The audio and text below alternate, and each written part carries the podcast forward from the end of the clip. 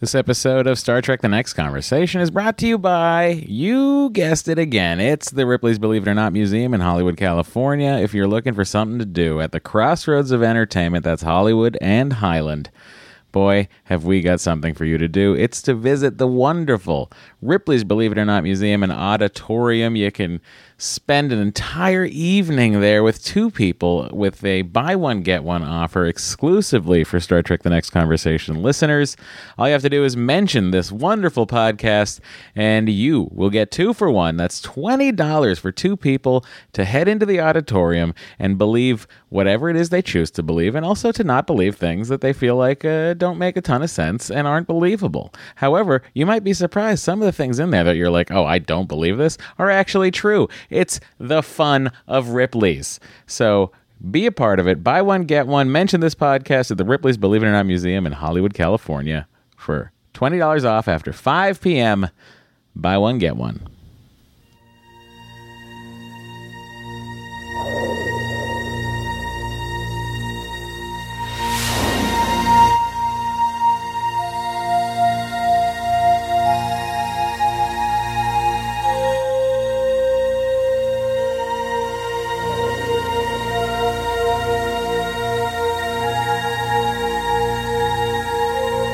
Podcast The Final Frontier. These are the conversations of the friendship Matt Myra and Andrew Secunda Their continuing mission. to seek out old adventures with contrived civilizations. To boldly watch episodes that one of them has watched before. Hey everyone, welcome to Star Trek The Next Conversation. My name's Matt. My name is Andy. Uh, we're coming to you uh, from deep in the bowels of the USS Next Conversation. USS Friendship, I believe we call it. I actually think it was, uh, in hearing it again, is USS Matt Meyer and Andrew Secunda, which is even the mo- more awkward than either of them. Oh, wow. That's interesting. yeah, it makes no sense. We should probably come up with a better name. I think the USS TNC is probably accurate, except Well, there we you go. know that we're on the Enterprise D, so yeah, which rhymes with TNC. that's right. Enterprise D. But I think we're on the Enterprise D, Ah. but we say that we're on Here we go. the Enterprise. I don't know the why you're USS always arguing with me TNC. in this hallway before we start the real show. I just I just can't have it because these crew members are walking by and They're they're, not seeing paying you any giving me attention to guff. us. They think, oh, I can talk to the captain like that, We're the lowest. and you being people. second in command on the ship. We're, I'm second in command on the podcast. You are, have no authority on this ship. I have plenty of authority. Captain have Picard authority over sometimes me. goes, "You have the bridge number, fun," and I go, "You got it." That has never happened. Captain does not even acknowledge our presence. I'm number fun. this is pretty good. Yeah, thank you. Uh, I'm, Matt? I'm party guy. Up on the bridge, I'm party guy. Yeah, you are. That's You're why they call me Lieutenant Pranksman. or That's you're why they not? call me number fun. Number fun. Uh, I'm just having some fun, Captain. Oh, pranksman. Matt, should they watch this episode? Uh, Tin Man. Yeah, go for it, everybody. No, interesting. He came down real hard on it so last hard, week. so hard. But as a human being who can admit some mistakes, I've made three in my life. Infrequent. One of them starting this podcast. Uh, the other Fortunately, one that was a long-term mistake you made. uh, the other one, of course, being uh, my opinion of this episode, uh, which you know, I, I guess I can stand by it as someone, uh, uh, as my youth. I, in my youth, I remember hating this episode. yeah.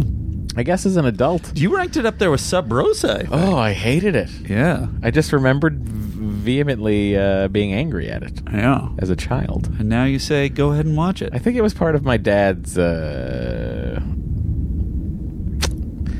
dislike of emotion. yeah.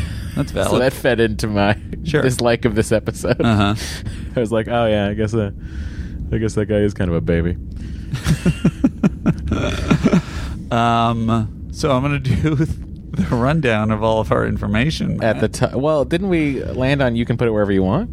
oh, Wasn't okay. that wasn't that what the poll was? all right? Great. But I think we should do that at the top. The Instagram is unusable. No one go to our Instagram, even though it's located at Star Trek TNC. And like, unless you It is enjoy unwatchable. chronologically, If you appropriate enjoy he- posts. seeing a post about the naked now, uh, this week, head over to our Instagram. We're up to code of honor, so Uh, look at that, everybody. Uh, Feels like Andy you owe me an Secunda, apology. captain of the hashtags. really trying to pull in anyone who's searching for anything. yeah. Well, you know what? We're up to uh, we're well over a thousand, and that has jumped in the last couple of months Because all we've done is make fun of the Instagram, and people probably just want to know if you're really going to take this long to do it. And the answer apparently is yes, yes, he is. You know what? However, we get there. Mm-hmm. You know what? I can tell you how we can get there quicker. Uh, Andy has officially said that if uh, we get to 500 patrons on Patreon, guess what?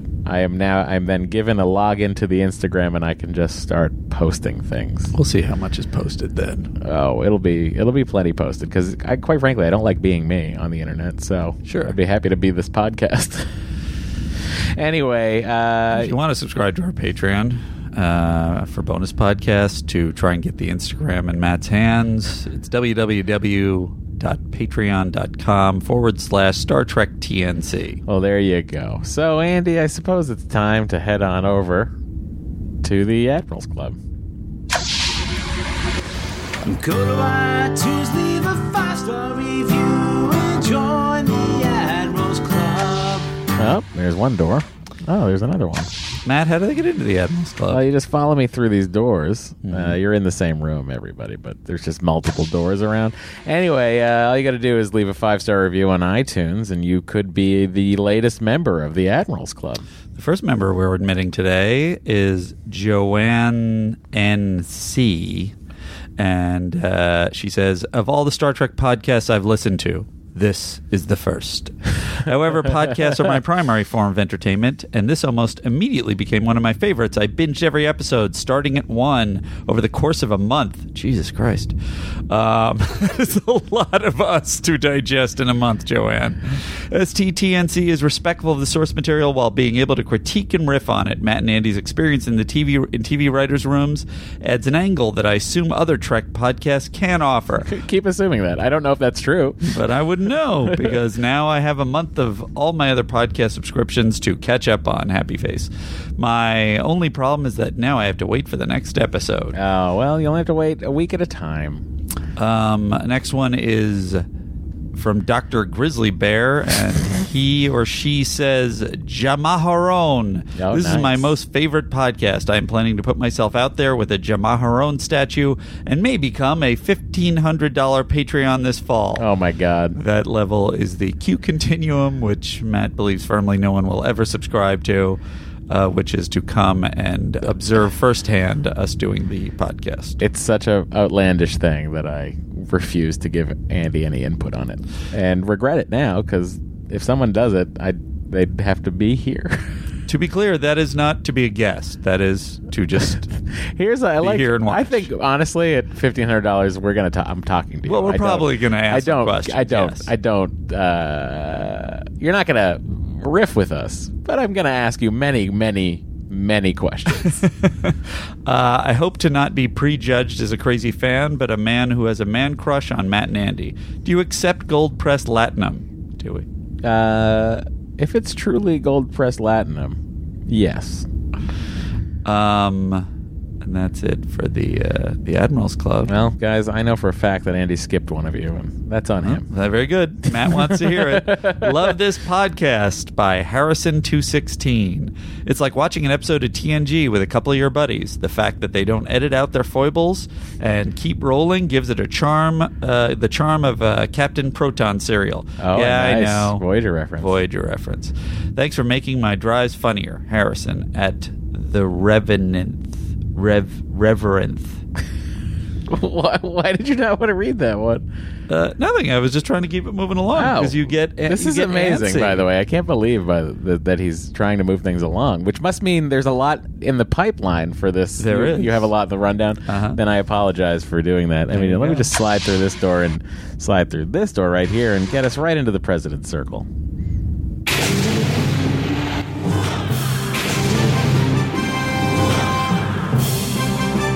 The United Federation of Planets President Circle. Oh, the burner's out on this buffet. Oh no, that's Yeah, not good I'm for gonna the have president to- circle. This is supposed to be the high class I'm room. gonna I'm gonna tell Guinan. Yeah. Oh, is Guinan in charge of it? Well, she runs 10 forward, which is connected to. I don't know if guys know this, but the Admiral's Club is connected to 10 forward. Oh, it is. Similar doors. Uh, and then through that, there's a larger door. Uh, You've heard it. So theoretically, we could get from the Admirals Club not just to the corridor, but also to 10 forward. Yeah, we could. We could do that, yeah. Right. But you We've can't. never done that. Can you get to the president's circle from 10 forward? No, you have No. to go through the Admiral's Club. Gotcha. Gotcha. I mean, that's pretty clear. so, It's on uh, all the floor plan diagrams. Uh, the United Federation of Planets President Circle, you uh, get into at least until the month is over by donating to our uh, PayPal account any amount. Um, at the end of the month, uh, you will have to actually subscribe to Patreon to be a member of the United Federation of Planets President Circle, um, which is a Patreon tier, and you get uh, two bonus podcasts instead of the one at uh, the lieutenant uh, level. We'll let out a single Patreon tier for you. What's that? Yeah, Tier. Oh, tier, Tier. Gotcha. T I E, I see. right? T E A. Yeah, it was a Think good about one. it. It's a Yeah. homonym. Glad I was here for that. Well, you know, they can't all be gold. Gold press latinum. I'm a lieutenant. Uh, Ozone Studios sent us a dollar. And he or she says, I'm a lieutenant on the Patreon, but can't afford the President Circle tier for now. So I'm sneaking in before that door closes behind you guys. I also just want to say, I'm the President! Secunda! Um, we also got another Google Pay. I don't know if I already said this guy. Um, from Chris Terrell. I don't remember uh, this amount of money. It's a very odd amount of money, and I'm into it. from five twenty. He sends us five dollars and twenty seven cents. What do you think the significance is? I don't know. I want into the president's club. Andy needs to do his president's voice a lot, all the time. It works me the fuck up. I curse. Fuck, Christopher. He says. Oh, you did that as him. I did. Did it as This is the president. really something. It didn't really read right for the president. That's Wow. not the president wouldn't curse. I don't think. Uh, I'm gonna see about getting this burner fixed. Okay. Uh, but in the meantime, I guess we could go back through to the Admirals Club. All right. Oh, it's really nice in here. It's It's not temperate. as nice as No. the president's. I would say circle. the food isn't as good in here. Oh, not at all. Not at all. Uh, but the burner is functioning. so- Yeah, well, I mean, the food's much warmer here. Yeah. Uh, again, I'll talk to Guinan about that. But uh, I like the fact that there's uh, truffle mac and cheese available in here, as well as in the President's Circle. I'm not a fan of truffle. Oh, well, Andy, you're a lot like some of the judges on Chopped. Is that true? They don't like yeah, truffle. some of them are like, oh, no, the truffle oil. Interesting.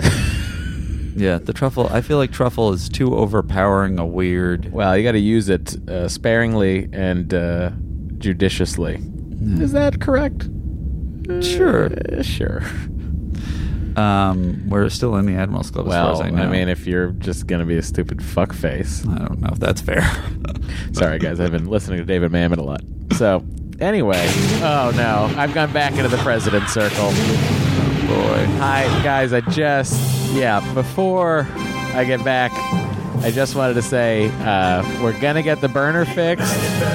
But if you I want want, the burger fry. yes, no, if you want the warm macaroni and cheese, it's, if you just go back through this door here, it's in the Admiral's Club. go to the Admiral's Club. I'm a president. No, you're not a president. You're I'm the president. Oh, Nope, you're in the sir. You're in the president circle. don't like it. By the way, that's how I imagine um, Mog talks. Uh, you know, the guy that sits at the um, sits at Quark's bar No, I don't. all the time. I don't know him. Is that his name? I, I might have said his name wrong, but there's a guy that sits at Quark's bar all the time that never speaks, and that's what I imagine he sounds like. Is it like a norm? Uh, he's very similar to a Norm. Hmm.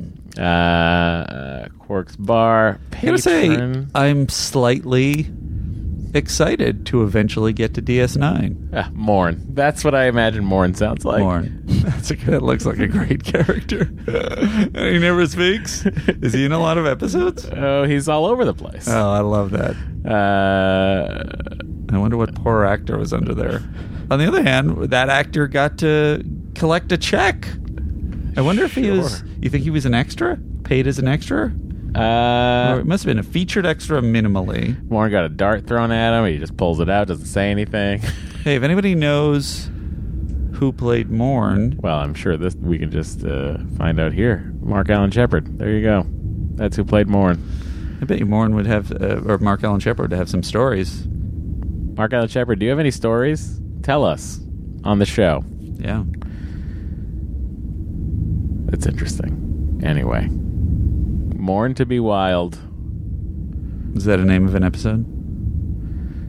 co-founder of Plural Dolt, an absurd music theater group based in Los Angeles since 1987, as well as a musician who released the CDs Mourn to Be Wild in 2005 and Spacewalk in 2005.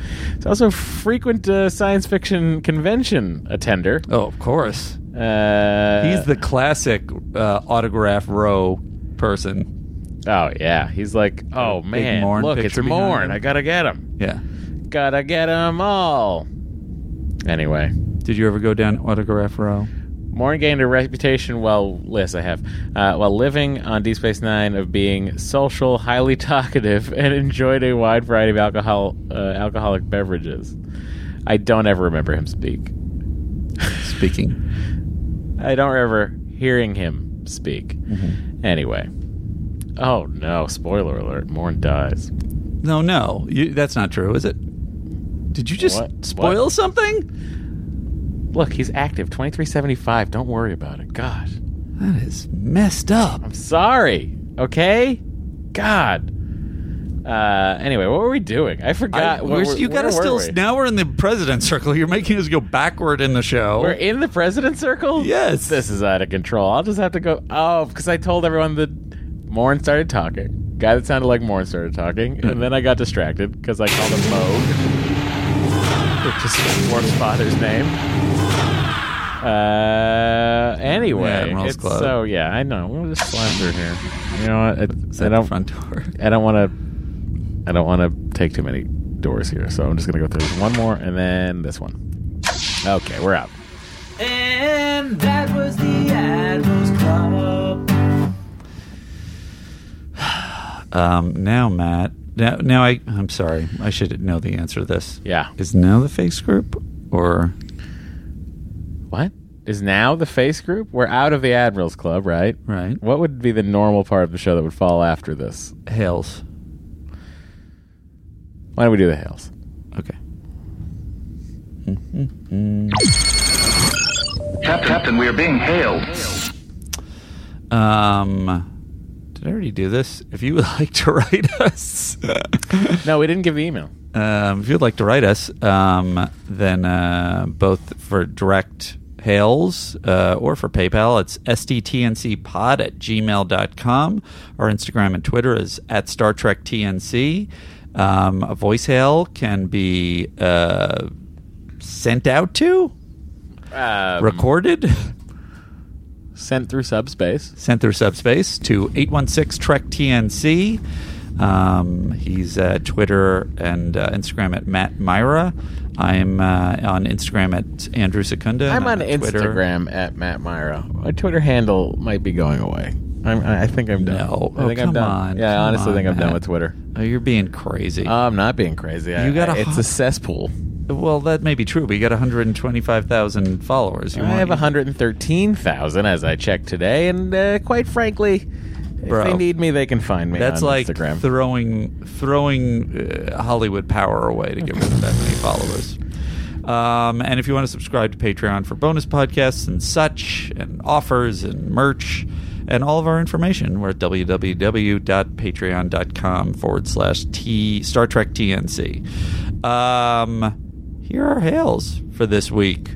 Um, uncloaking the podcast. We did that last week. You do realize that by installing a cloaking device on a Federation starship, that you were in violation of the 2311 Treaty of Algernon. Who said we weren't on the USS Peg- Pegasus, you sons of bitches? Are they allowed to have? a Maybe cloaking we're on the device? Defiant. Huh? Maybe we made a special deal with the Romulans. They're like, here, you can have this one ship. You don't know. You don't know what we're on, even though we just said we're on the Enterprise D. I don't know what that's from, but uh, The Defiant is the ship on Deep Space Nine. Oh, okay, there you go. The Um, Pegasus is a ship from the f- season finale, uh, No, series no, no, I don't, finale I don't want to talk about of it. Enterprise. I don't want to talk about it.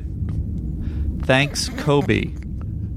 Um, Deanna is a poker cheater, and she's not alone. This is from a couple episodes back, but it's a poker thing, so I thought you might be interested. From World Series James- of Poker is happening right now. Very timely. Go ahead. James Murphy, uh, and he says Andy was right on when calling out Dina, Deanna for po- cheating at poker by using her empathic abilities, but I'm afraid that the problem goes much deeper than that. No. Although it seems like Data is not good at poker at the beginning of the series, eventually he shows such amazing skills that it's hard to believe that he isn't cheating whenever he deals. Without spoiling any, ev- anything, a future episode shows that he's capable of forcing whatever cards he wishes into people's hands. Cause and effect. What's more, Geordie totally admits to cheating in season 5 when he mentions that he uses the infrared in his visor to look at everyone's cards. He tries to play it off by saying that he only does this after they fold, but that's still pretty lousy. That's totally bad bad manners in poker, isn't it, Matt? Well, yeah, to use your X-ray vision to see other people's cards as they're folding. Sure. Well, I mean, even just to even even if somebody theoretically left the room and you were peeking to see what their hand was, you're getting privileged information about their hand. That's not cool, right? Yeah, I mean, unless you're playing with a whole cam and you're on a television poker show. Yeah. and lest we all forget season, the season two episode where he reveals that he's a human lie detector and can tell when humans are lying to him. So we basically got a Oh, that's rigged true. game with half the table cheating. Does Andy have a theory about why no one busts Diana, uh, Data, and Jordy? Are they working together? To what nefarious end? I can't wait to find out. And here's my take on it. I think Is this, is this the writers, the emailers take? this is my take. Okay, because you didn't This is change my your voice theory. at all. Oh, I'm you sorry. just sort of turned into. I thought the writer was still speaking. Are they working together? To what nefarious end? I Oh. can't wait to find out, James. Oh. And here's my take. yeah, Matt. go ahead. Yeah. Um, I think that uh, they all know that Riker has an incredibly fragile ego. That's why he's such a, a girl, a skirt chaser. He's constantly trying to prove his, his worth, even though we all know he's in love with Picard. um, Pro- prove his masculinity. So, rather. what's their benefit? They don't want to beat him at poker because then they they're would- all protecting his feelings And what- so what they're happens if playing he- along and making him win a lot of the time if not most of the time letting him win. yeah they're letting him win Interesting. yeah Who's the best poker player in the service? it's a good question I got up at five o'clock this morning. Please don't play the yawn thing. oh no i didn't even hear you on i was Oh, thank going to play God. andy's theories Oh, close thank God. Andy's theories are very interesting because he's really smart. Uh, um, although now that i know this is that you yawned- my, this is my second Star Trek podcast of the day, Andy. oh yeah you were on Treks in the City, everybody. Had my tarot read. oh you did Oh, yeah. did they say anything insulting To whom? to you about No, your tarot Of course not. you know i was on a date where the girl Read your tarot. read my tarot, and it was all stuff that clearly she wanted to say to me, but wasn't, but was was framing it in the tarot. I need a deeper explanation I of this. really can't go into it. Uh, can you think of one card that she pulled and how she used that for you? What were the cards? And again, it's her perception and not necessarily truth, but what was one thing she wanted to say to you and could only do it through the cards? what was one thing she wanted to say to me? King of Wands, uh, Queen of Cups, are any of these ringing a bell to you? I don't remember. Oh, You're also Sorry. tarot card blind, too? Apparently, Oh, boy. maybe there's one with horns. Is there a guy with a bunch of trumpets? I mean, it depends on the set. The King of Trumpets? Is that a guy? The King of Cups, Oh, maybe it's the King of Cups. What does that one mean? uh, it depends on the deck. Are you trying to see if we had exactly the same cards pulled? No, we didn't. Um, but, you know, Dory and I do a tarot reading every year You do, on New Year's Eve. and you buy it. Uh, I mean, it's all a bunch of bullshit, but uh, Whoa. it's fun to feel uh, like it's uh, worth something to you, you know? Anyway, I found it rude when she did that. Well, Andy, I'm trying to Be help like, you out here, buddy. Just be straight with me. Tell me what you think. Don't put it as just like that's what the cards say. Oh, did she use the cards to not see you anymore? she broke up with me with the cards Because if that's what she did, you know, she can't argue with the cards. no, that actually would have been brilliant. Just Oh, like, boy. I just guess we shouldn't be together. I can't remember if you actually she was trying to opened change the me hail with the bag. cards. I did open the hell With bag. the sound? yeah. Okay. And here is a voice hail from Mary. Hey guys, this is Mary from Kansas, and I just had to comment on Captain Holiday because I always think that the episode really is about him going to Riza, which is the pleasure planet, and that they came up with this whole thing of this mystery that he has to solve and, and everything to do, and that this Oh. is Riza's way of understanding exactly what Picard would want to do on a holiday and a vacation so they can come back and feel rejuvenated and that. ready to go, that he has to get in there and I think solve it makes a lot of mystery and be sense. the the Sherlock Holmesian type guy. So I really think that Ryza essentially is the ultimate holodeck, I guess, is what I'm trying to say. Uh, yeah, thanks. Love the podcast, love the show, and keep up the uh, great work. And I'm just sort of nerdily excited that this is my first voice mail. That- Have a great Job, day. Mary. Talk to you later, guys. Bye. Mary, that's a great theory. Um, That is like it's like Total Recall, yeah. you know, How so? in the sense that it's like Oh, it's a perfect. perfect build of what he thinks he wants. Yeah. Also, there's it's like that. Uh, was it Shore Leave, Uh, which is referenced in the Yes, next it was Hail. Shore Leave, yeah. the one where they go down to the planet and then it creates the things that are in their heads. Yeah.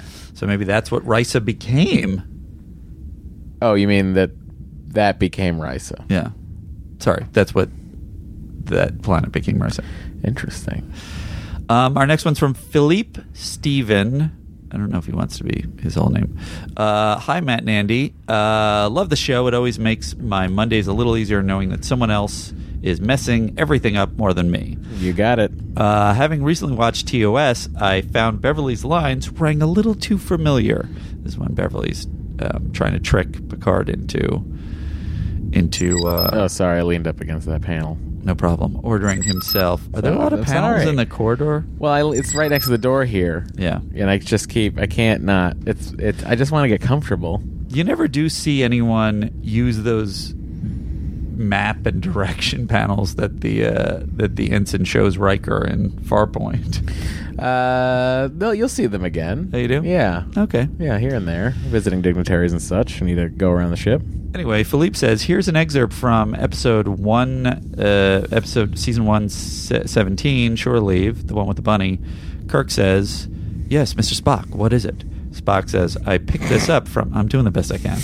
I picked this up. I do original characters, Matt. I don't. I can't do impressions. I'm not Rich Little over here. Not yet.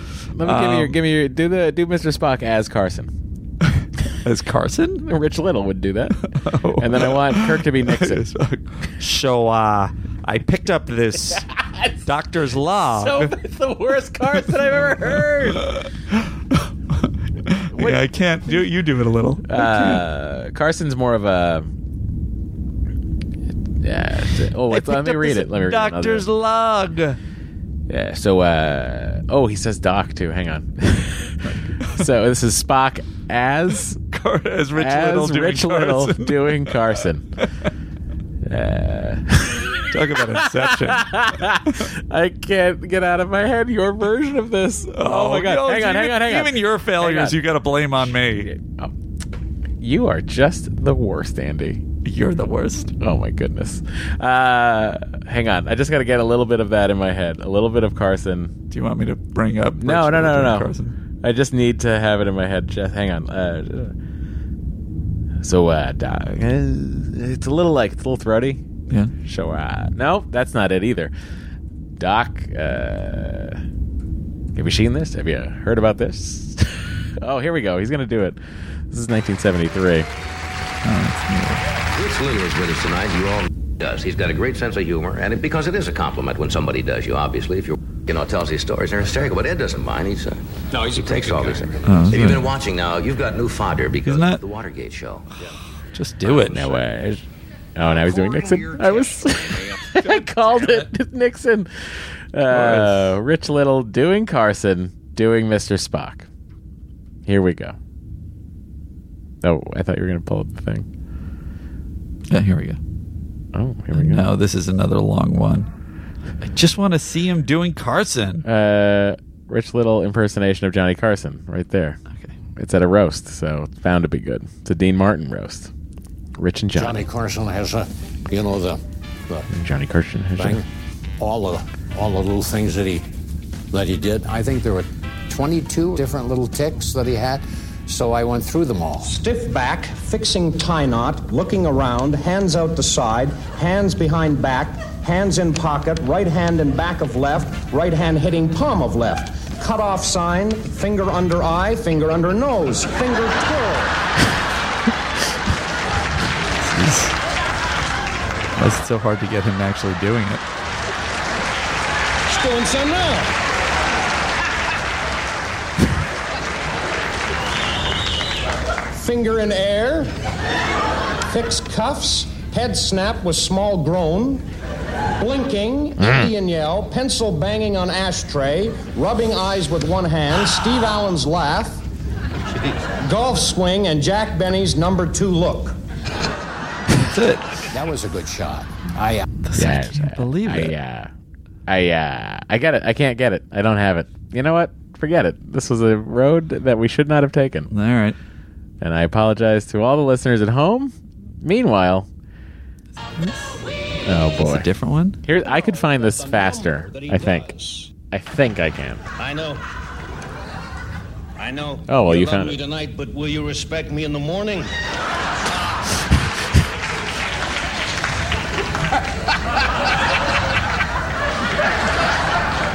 hey, how how about this? How about this weather we're we're, we're having out here in California? Isn't it wild?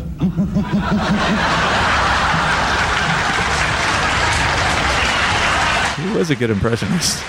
He's still around. Is he? Oh, he does a show in Vegas, doesn't he? He just here's here's how here's how out of date Rich Little is. This is him on Letterman about Rich Little. 12 years ago, right? And this is what he comes out and does. What are some of your Andy? What are some of your um, guesses. here's here's Nixon, the, let me just Groucho say, Marx. Let me say the worst thing you can do as an impressionist Okay. is to say, "Here's my impression of blah blah blah." If they were your waiter, like it's that Oh, Yeah. kind of a thing, right? So here we go. I think Dennis Miller in the 90s has a joke where he says, But what if Abraham Lincoln was something? And then he's, I think he goes something like this. Regis, And he says, No, I would who never do is- that. And he, he backs out of the joke. Oh boy, here we go. Dean Martin. You know, I've been doing impressions for a long, long, long time. And I think the key to staying on top is to keep your act fresh, to come up with new people all the time. People like, uh, like Dr. Phil. I know that. Oh, wow, I didn't even that know he you did that. know that that I know that that that you know, and if you knew that I knew that, then then then we both would know if if we knew. Too big of a laugh. Too supportive, you mean? Yeah. People like magic tricks. Now, I've done a lot of politicians over the years. I've done people like, like Bill Clinton, who wrote me a lot of great material, That one's not that good. and George W. Bush. I don't know why the American people are picking on me. That one's better. I haven't done Agreed. anything.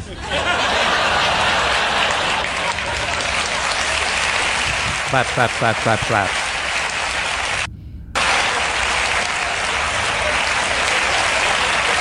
Oh, there you go. Here he goes. Ready? He does his to a cards. zoo, and I was looking at the ostriches, and I suddenly realized I hope he segued in some ironic way why, to please, doing out of date impressions. a home run and a triple, a first baseman's glove, a catcher's glove, and Dolly Parton.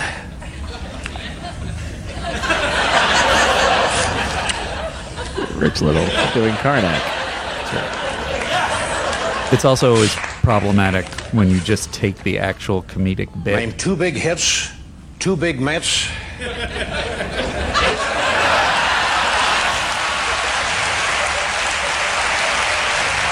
Thank you very much. What a weird digression we've just made, and that's why the face group is still waiting for us. Anyway, yes, Mr. Spock, what is it? Well, I uh, picked up this uh, picked this up from Doctor McCoy's Uh-huh. log. Uh huh. Seems we have uh, a crew member aboard who's showing signs of stress and fatigue. And I'm abandoning this reaction time down to down nine to twelve percent. Associational reading norm minus three.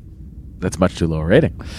He's becoming irritable and quar- quarrelsome, yet he refuses to take rest and rehabilitation. Now he has that right, but we found Uh, crewman's right ends where the safety of the ship begins. That man will go to shore leave on my orders. What's his name?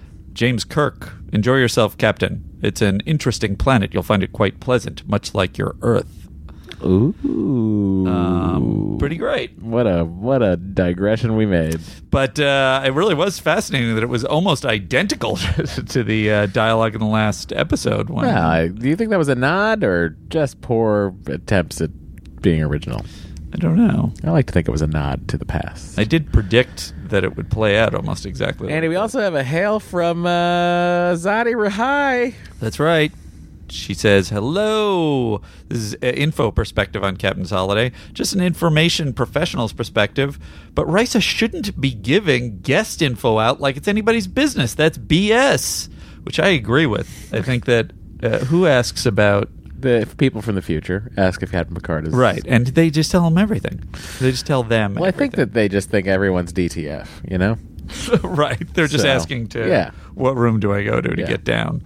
Um, my friend Christine Boylan and uh, also uh, Robert Smith wrote us a hail, and here's what the hail is. It was they were both on the same topic, guys. There was a vampire named Mr. Trick in season one of Buffy, who was not a parent, was not a, not a teacher, and was not a parent. Andy wins. Thanks. uh, what that tells me is Andy emailed them to ask them that specific question because those people have not. not. listened to that podcast in a day and gotten back to you because we're recording this the day the podcast came out. So Andy, It's the day can after. you admit that you I emailed did those not. people? Who, who emailed who? I did Christine not, Boylan I did and not Robert write my Smith. friend Robert Smith. I don't know. Okay. That came in through the regular hails. All right. Christine, I did not tell. She just listens to the podcast religiously. Christine, why? I why can't do you listen tell you so why. quickly? It's She's a crazy. professional television writer of great success. How why she would waste her time is beyond me. Again, Christine, where do you find the time? We barely can record this, Yeah. let alone listen to it. I think she uses it for relaxation. Oh. Which is even crazier. It's the easiest thing to tune out and just be I guess background noise. that is it. That makes sense. It's good white noise. the Um, whitest. um, wait, I need a prime corrective now, and I don't know. Here it is. we just pretend. Time for retrospective. Truth is our objective. It's a prime corrective, cause Matt and Andy got it wrong. I think it's usually a prime corrective is just me getting it wrong. You don't know enough to get it wrong. Well, the song says otherwise. prime corrective, uh, Betazoid slash Beta Z. I assume we said the wrong thing. Okay. Uh, JD Cohen says this one keeps cropping up, so I tried to invent a catchy mnemonic, but I got nothing. Betazoids come from the planet Beta Z. Yeah. Betazoid is just a terrible name for an alien species. It sounds like something from an old pulp magazine. This was definitely straight off the dome from the great cuckoo bird. According to Memory Alpha, it was also his idea that they would have four breasts. Oh, Gene. you know what? What? Oh, Gene is right. Yeah. And uh, Andy, why don't you close the hails? you got it, pal. Trading frequencies closed, sir. Andy, it's time to. Computer, access face group. Who photoshopped Andy with a cat? Who's that calling Matt a twat? Just take a look. It's on Facebook. It's in our face group. I can't watch anything. Now Andy's gotta shift his seat because he likes to frame it up right. Just like to make sure I'm facing forward, even if I'm. tiny. Now, guys in the face group, uh, there might be some people watching, there might be nobody watching. Of course, you can join our Facebook group if you go to facebook.com and forward slash that groups forward slash Star Trek TNC. It's a private group. Ask to join, and you could be let in if you answer the question correctly. It's a very simple question. All you have to do is answer it. Now, Andy's watching us, and this is very meta. Uh, okay, so face group people, if you have any questions for us right now is the time, and we will answer them. Now Andy's watching us. and this Oh, is now very I'm hearing me. I apologize. This is just blowing my mind right now. Everything that's happening. Eh, I, I how far behind am I? Do you want me to play it again? No, no, no. Oh, there, I now just I'm looked. I hearing turned my head. bad. This is just blowing my mind right now. Everything that's happening. Uh, Now I'm listening to I- me. Okay. Uh, so did you see the Myra maneuver? I did not see the Myra maneuver. Was that a was that a thing that was posted on the thingamajiggy on the face group? Did you see it, Andy? Uh, yeah, I think there was a thread because Mhm. someone had suggested either the Secunda maneuver or what ship would my Yeah. name be associated with, and uh, and then someone started a separate thread for what would the Myra maneuver be. Yeah. um, yeah, that's a good thing. for And us what to would the pull Myra up. maneuver be, everybody? I think it was really funny. Hang on one second. Does the fact that Andy, I'm sorry, does the fact that the other Betazoid has powers change Andy's theory about Troy not having powers in any way? Good Tin Man related question. I wasn't saying that no Beta Z. Ha- it's Beta Z. no Did I get it Betazoid. wrong? No Betazoid. No Betazoid. All right, there you go. Betazoids come from the planet. See, It was- we just did that. We in just ruined it. Um, Betazoids. I'm not saying no Betazoids have powers because clearly uh, Luxana has powers. I'm saying that Troy, half human, has no powers, and and Luxana has influenced the Federation to go along with this. Oh, I with this scam. That's an angle of your theory that I've completely forgotten. Oh, yeah. You're saying that she really just greased some palms over at Starfleet by saying just put her in a position where she can't do that much harm. Uh-huh. And you So know that position- with a, ni- well- a nice group of people. winds up being the flagship of the Federation That's at right. the Yeah. to the left of the captain of the flagship. Interesting. Yeah. Here are the uh, opinions on the Myra maneuver. Um, oh wait, Stephen Herman says I pulled a Myra maneuver and ended up in stellar cartography by accident. That's very funny. I like that. I still think it's using Bo as a distraction to have Andy forget about the digression he was on and get through the episode. Uh, it's nerd bullying. Yeah, sometimes it can be. Um, and I think there were other ones. Just realized nerd bully comment was in response to the poll. Going back to drinking now, that was a different thing. Um, there were other ones, but Well, was there an actual poll run? yeah, And what I was think the there winner? was. Oh, here it is. Sorry, so many.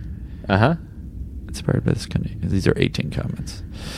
Um, so we won't read all of them. Myra maneuver would be a strategy in battle where you know more than you let on. Interesting. Um, verbally abusing the enemy until they lose their cool and make an attack that leaves them exposed. Mhm. Falling asleep while on duty, or at least yawning a whole lot.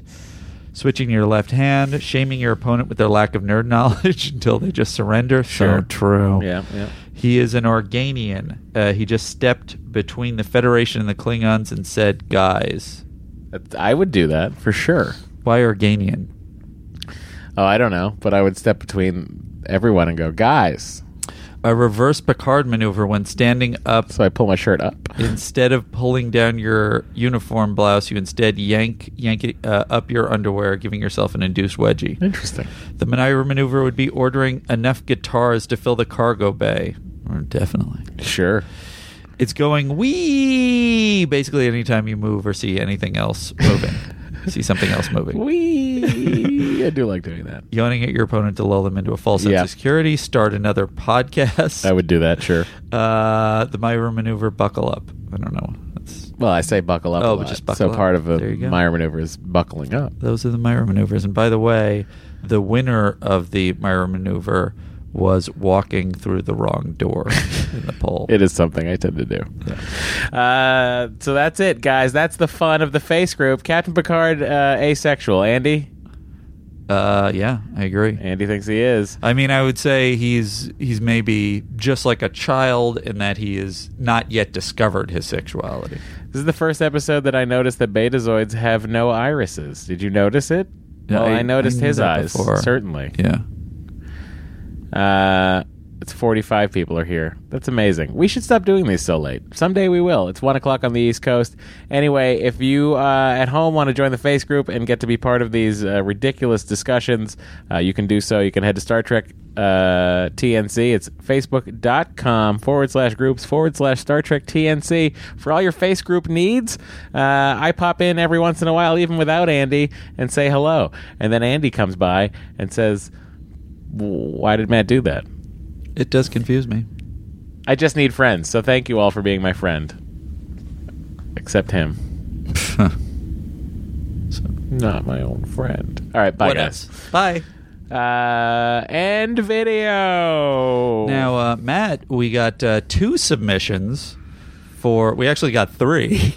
Uh, we got two submissions For an ending face group. for an a- ending face group song. Okay, let's hear it. Uh, the first one uh, was from Nacho Lopez Echeverria, who has sent us uh, other songs, Mm-hmm, and here it is. This is the end of the Facebook section for Star Trek The Next Conversation. I thought I should bring it to your attention. Now back to the rest of the programmation. Kabla. That is a Klingon metal band. I love it. Uh, he, and then I said, I'm not sure everybody will be able to hear your lyrics, and we've gotten complaints before. So he sent us another version. Do you want me to play that one now, or do you want me to save that for the future? For the oh, so like next week we'll hear the next one. Yes. Yeah, let's hear the Okay. next one next week. Well, then I But will- Right now, I enjoy metal uh, Klingon Klingon metal band. I I'll enjoy just that. play this quick one that someone called in with. Okay, okay. Oops, this is the wrong one. Oh no, you're playing. oh, Here it oh, is. it's better. I got it. This is the end of the face group. Oh, I like the simplicity of that. That is also simpler. There you go. All right, I can't wait to hear the uh, next one next week. Andy, uh, it's time to talk about the episode. Am I correct in that? Did I close the hails? just in case. Rating frequencies closed, sir. Guys, he I feel has like, I feel closed like the it should hails be again. closed after face group anyway, because that should be part of the hails. Right. Well, Andy, you hear that music because you know as well as I do. Tin Man aired April 23rd, 1990. It sure did, Matt. Um, oh no, what happened? Oh, here we go. Uh, oh, first of all, Matthew Kirk, uh, who's who's uh, diligently working in the this day in Trek department. Um, he said, department. "Hey guys, thanks for reading my Admirals Club review on Sins of the Father pod." Um, Captain M.D. Kirk. I was trying to write it in the same style as the week segment, so you would recognize me, but I guess I wasn't blunt enough. Hashtag said trombone. Anyway, uh, here's what was going on April 23rd, 1990. It's been so long without you. Oh, yeah. Sing it, Sinead. Like a bird without song. Nothing Compares to You by Sinead O'Connor finally caught the ear of U.S. audiences. Thank God. Vogue by Madonna was still leading on U.K. radios. Uh, the Gold Coast by Nelson DeMille, DeMille was a bestseller, and Teenage Mutant Ninja Turtles narrowly held on to the box office lead, with Pretty Woman less than a million dollars behind in its weekly take. Uh, NASA launched its 35th space shuttle mission as Orbiter Discovery deployed h- the Hubble Space Telescope. STS 35. Oh. Good mission. Two IMAX cameras were part of the secondary payload to record the deployment, and the footage was eventually used in the 1994 documentary Destiny in Space, narrated by Leonard Nimoy, uh, who sounded a little bit like Johnny Carson. Guaranteed. I saw that in the Omni Theater in the Museum of Science in Boston. You were a big actual NASA fan as well. Still am, yeah.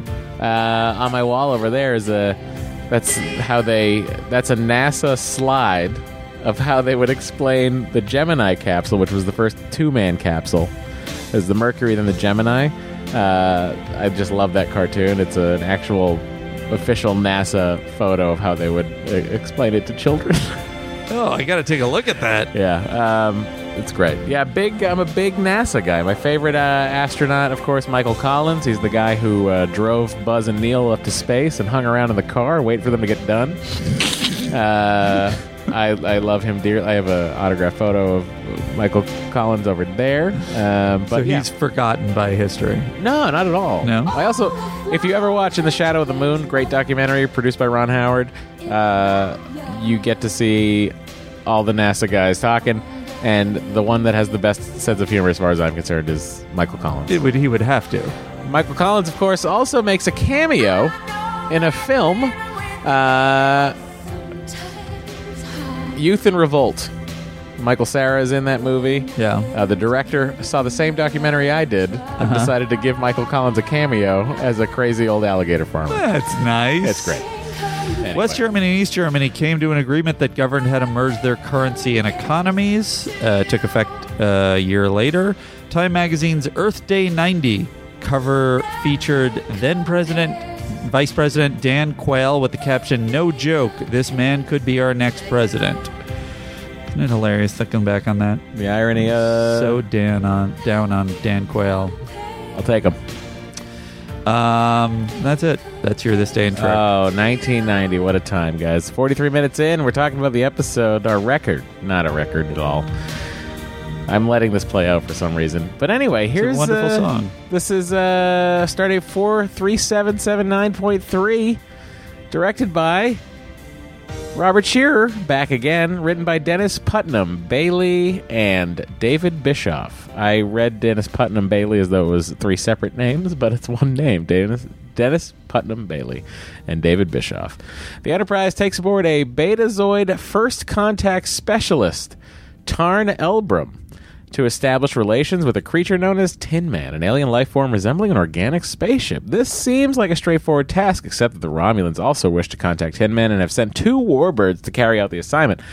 Elbrin is an unusually powerful telepath. On their way to rendezvous with the creature, he tells his old friend Troy about the pressure he feels as a result of being constantly bombarded by voices in his head. Troy sympathizes, but when Elbrin hints that he has already made contact with Tin Man, a suspicious Riker recalls Elbrin's last assignment, which caused the death of 47 Starfleet officers. Just as the Enterprise arrives in the star system in which Tin Man has taken up orbit, uh, around the incipient supernova, one of the Romulan ships opens fire on them and on the creature, intending to prevent the two from making contact. At Elbrum's mental suggestion, the creature destroys the Romulan warbird with a shockwave. Picard wants Elbrum to coax Tin Man into a safer sector, but the lonely alien has come to the system, intending to die in the upcoming explosion. Beaming over with data to make physical contact, Elbrum establishes immediate rapport with the creature. As the second warbird prepares to open fire on Tin Man, the creature emits a shockwave that sends the Enterprise and the warbird hurtling through space away from both it and the exploding star. Later, it returns to the Enterprise, uh, returns data to the Enterprise. The android tells the crew that Elbrin has decided to remain with the Tin Man, the two of them having found peace and comfort with each other. Uh, of course, I am reading from Larry Nemechek's Star Trek The Next Generation Companion Revised Edition. It's a bit verbose. Uh, the guy's got to do what he's got to do, you know? Mm-hmm. Guy's got to write Yeah. and describe things That is what he does. just as they need to be described. Uh, and uh, certainly, Larry has never let us down before. Mm-hmm. Andy, I want your initial thoughts on this episode. Um, well, I, was- at first, I, my thought was the thing that you had said, which is, well, this isn't that bad. This is definitely not one of the worst of the the series, Yeah. the way it was described. Um, but uh, my main issue is uh, with the the guy, uh, with Elbrin, Uh, the character, or the actor. uh, the actor, I guess. Um, Interesting. Similar feelings over on this side from Matt Myra, King of Star Trek. yeah, I just, called myself the King of Star yeah, Trek. that's really s- upsetting for both of us. No, it's not true, guys. I didn't mean that. Andy's the king. Well, I'm definitely not the king. I am. I am but a viewer. The Enterprise is preparing Oops. Sorry, charts everybody. of the Hayashi system. Although tedious, this endeavor is the first step toward planet colonization. Now, I assume he means by that of this sector, not in general. Like the Federation has colonized other places, haven't they? Yeah, yeah, yeah, of course. Okay. He's just talking about having to go in and map this thing. Right. Like, oh boy, here Yeah. we go. I got to draw this map by this hand. is tedious. I got to draw this map by hand and then store it on only one pad. So I guess it's it's it's tedious because it's already been explored. It just hasn't been mapped. I think it's just tedious because of the act of mapping it. Mm-hmm. Right? I don't know. Let's ask Captain Picard. Seems like their job is Captain exploration. Picard? Not mapping. They're not a cartography Uh, ship. Yes. Oh, what is it? oh God. uh, okay, uh, here I like this. I like I like the being hailed by another Starfleet ship, and I like the interplay here. Here we go. Census report the USS Hood is closing on an intercept course at high warp. That's odd. We weren't notified of a rendezvous. They seem to be in an awful hurry. Sir, we are being hailed on a secured channel by Captain DeSoto. On screen. Is DeSoto a car dealership or was it an old car? DeSoto. I think it was a car. It was an old uh, car from the 50s. I feel like a lot of um, Yeah, it was an episodes automobile. of You Bet Your Life were brought to you by DeSoto. It uh, it debuted in 1929. Uh huh. And then it lasted until 1960. Yep. From Chrysler. Chrysler Dodge, Chrysler DeSoto. Mm-hmm. Ah, that's cool. So it's like Chrysler Dodge DeSoto. It's pretty beautiful. Oh sure, you know, I love a DeSoto. Andy, you and I, we're just gonna cruise the Gonna open get a freeway DeSoto. in a DeSoto. Sorry to sneak up on you like that, Jean Luc. Robert, why didn't you inform us? Out here, you never know who's listening. Keeps you on your toes, anyway. I don't. There's a line of dialogue that Cat, that Patrick Stewart is about to say Mm-hmm. that is completely unnecessary. Hey, Will. Will, you getting soft on board that luxury liner? So, They're all friend, delighted. And there it is. So old friend. I don't need that. It's E- established. expositional. No, no. It's established by their immediate rapport. I don't need him to say "so old friend." That's really true. It's such clunky dialogue. Yeah. Again, this is a lot of me having spent a lot of time with David Mamet recently. Uh, Is that true? So, not personally, no, Did you order the thing? no. Okay. We were talking about possibly ordering the master classes and watching them. Maybe that should be a podcast. It already is. Brought to you by me. I'm teaching a master class on podcasting, Andy. You should, pal. Uh, Matt, uh, this is our least uh, viewed masterclass. We You already paid me a ton of money. What do I care? I'll take my 100K and say, suck it! they must be paying. how are you? Well, you know, they send you galaxy class boys out here to the far reaches. Me, I just haul my butt back and forth between star bases. But not today. No, not today. Starfleet's got new orders for you.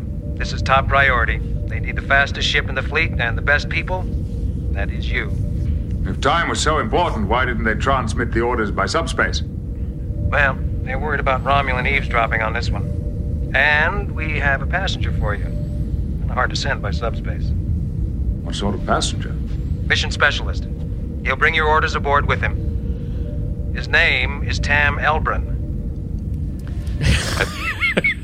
Right.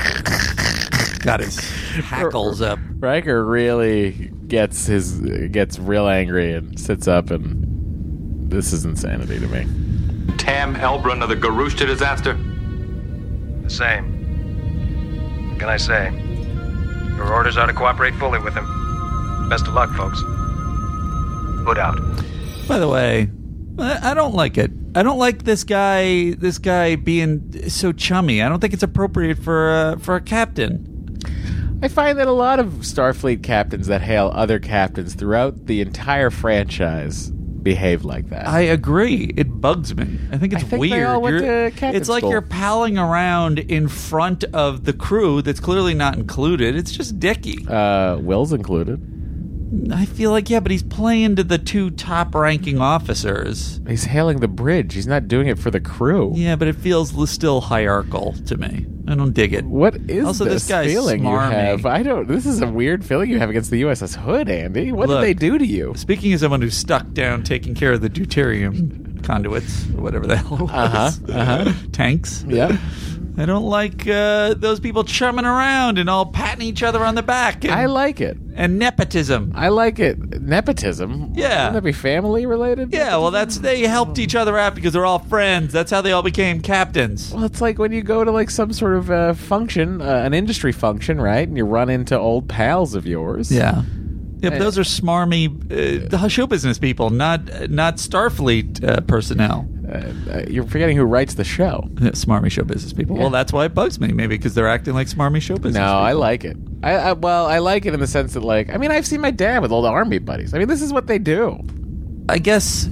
Yeah, I guess uh, the, maybe that maybe that's the thing that bugs me is that like your dad's old army buddies. Yeah. Would be much more aggressive in their in their like bullshitting with each other and like giving each other shit.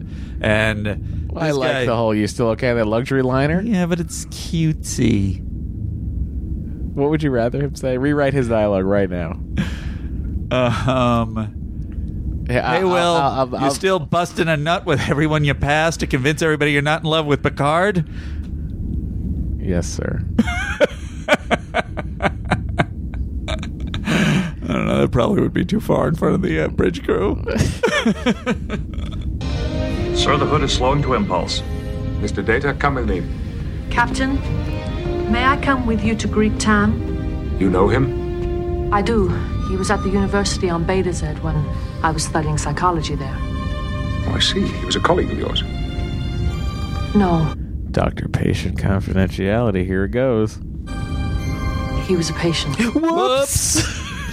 Um, I mean, uh, I was very patient. Uh, uh, I was also a student, and somehow I had a patient. I gotta That go. is the part of it that confuses me. I guess she was he was one of her sort of pre whatever it's called confirmation patients sometimes Pre-confirmation like patients. students who are I think psychology students get patients also that are cool, cool. I'm listening.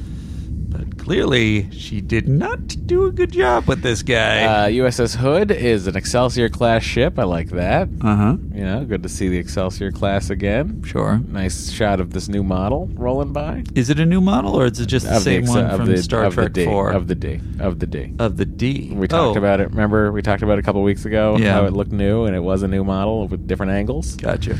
That's what we're seeing, Andy. It is beautiful. What do you think of this uh, beam aboard over here? I like that score. That is good.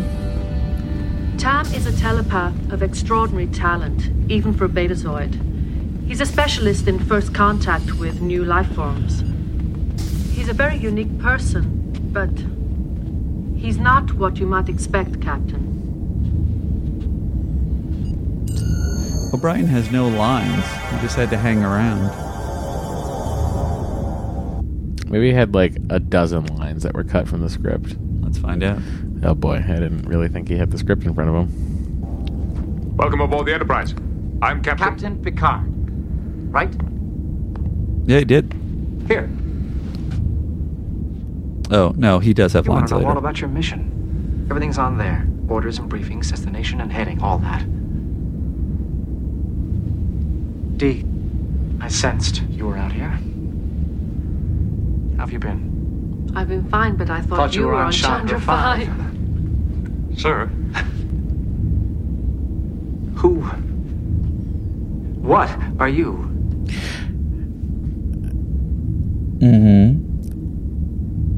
As a as a fully realized three dimensional character, I don't understand why he still has no social tact It's crazy. and why he doesn't know not to do that, other than to show this audience what he does. There's no, there's no um, character logic to it at all. And beyond the fact that this actor, um, who is Michael Cavanaugh. Harry, oh uh, Harry Groen, I lied. Michael Kavanaugh is the captain of the hood. Sorry. Yeah. Um, who is who is uh, one of the? Isn't uh, he the principal of the Buffy school? He is. That is correct. It's a double Buffy. Yeah. He was um Buff on Buff Week.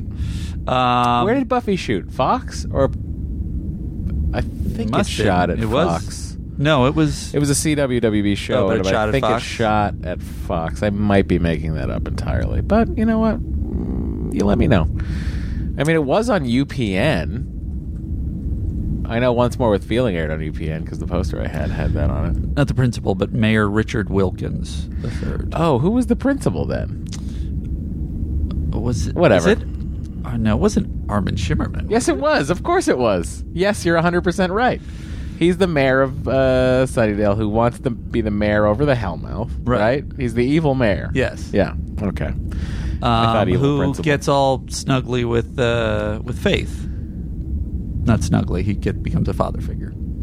Who wouldn't become a father figure to Faith? I don't, I don't know. I don't, know I don't understand what that meant either. I don't know what that meant either. But I did love Eliza Eliza, Eliza, Eliza. Dushku.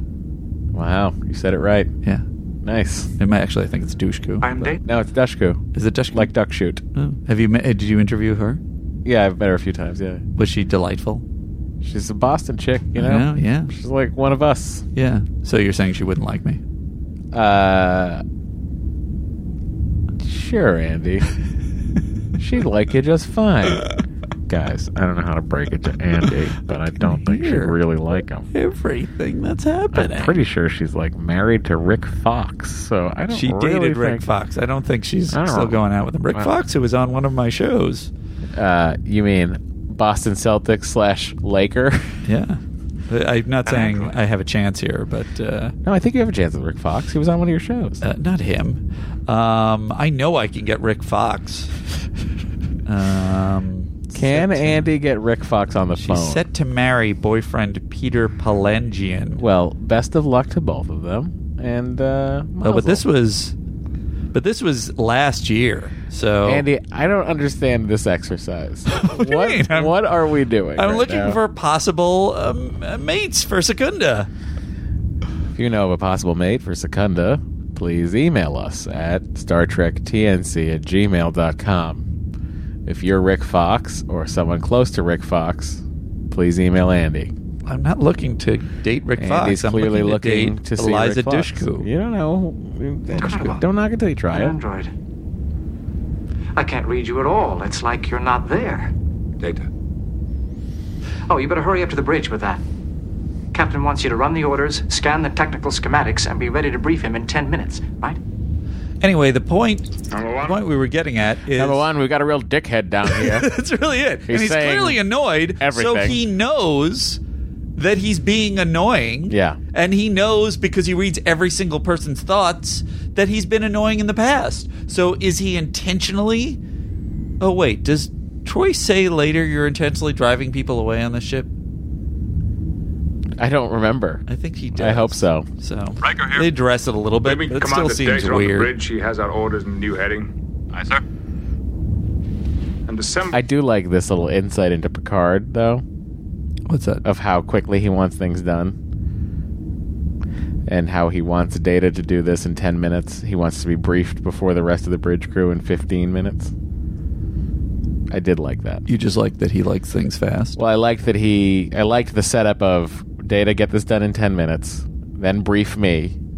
Riker, bridge crew assemble for a briefing in 15 minutes. Uh-huh. So that Oh, I see. Picard will have the information before the briefing. Right. I just liked that little bit of. Uh, and I also he could say to Data, which I don't know why they don't do it all the time. Whenever they ask Data to explain anything, uh, yes, give me the rundown in ten minutes, and he would be able to adjust his verbiage to fit ten minutes. you want him to give the length of the rundown. You want him to digest the information and only give it. Give you ten minutes of information with the highlights. What is the point of that? Well, that way, if you're saying that they're meeting in fifteen minutes and that he's doing, he's absorbing everything. I'm saying that data will have been data will be done and ready in ten minutes, Hmm. Oh, I see. And, then, it's he's being briefing addressed Picard. in the brief. I no, no, see. and then he's briefing Picard. for five minutes. Maybe it takes him 20 seconds to brief Picard. I don't know how long it takes him to brief Picard. But what I'm saying is, I like the fact that in Picard's mind, he wants the information before his bridge crew gets it. I understand, but I guess I'm saying Data is a good person beyond the fact that he can absorb the information fast. He could adjust the time that he gives him the information Sure. He to could- match exactly the amount of could- time that they have before the Yeah. meeting. Yeah, I would- I- if I was Picard, I'd probably want him to just go as quick as possible. Get me all the pertinent information. Well, he could be even more mathematically perfect than that. Bridge staff for a mission briefing in 15 minutes. Got out. Mr. Elbron, would you. Would I care to see my quarters? No.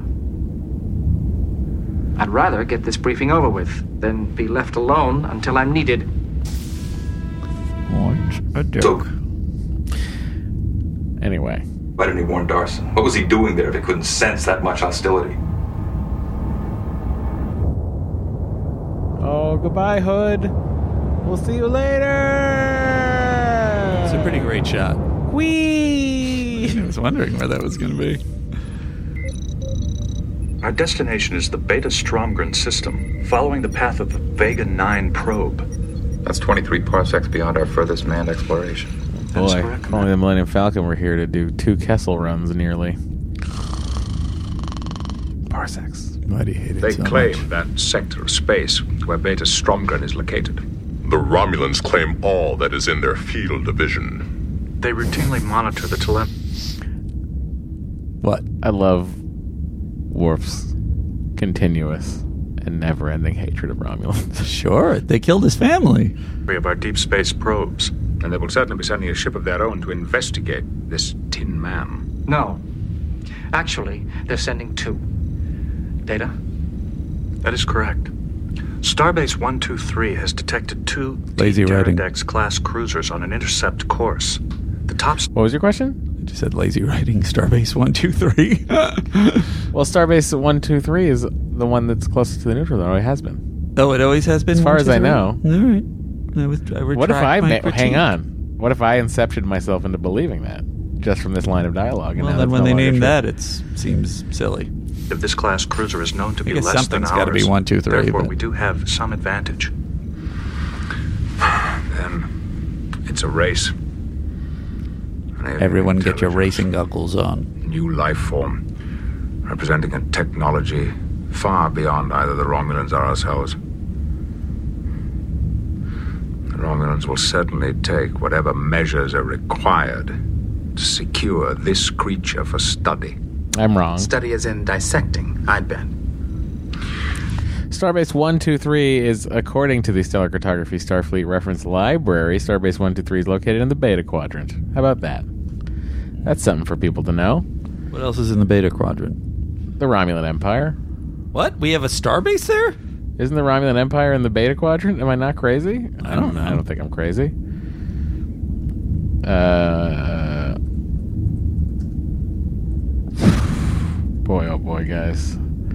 All you Romulan people are going to get up in my business and get real mad at me if I'm not right right now, and I just hope that my poor memory is correct. Uh, It's a common designation for one quarter of the Milky I don't know why we're not looking up just what quadrant is the is the Romulan Empire in. Part of the Klingon Empire.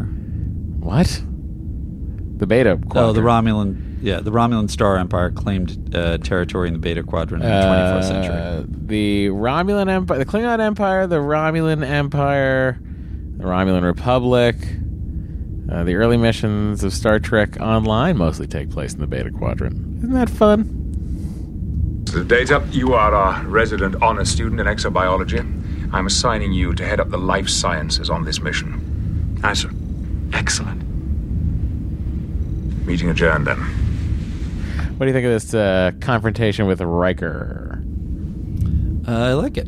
I like that he he's basically having the confrontation Oh, without Data, Riker I guess you're saying the brains anything. of This outfit, huh?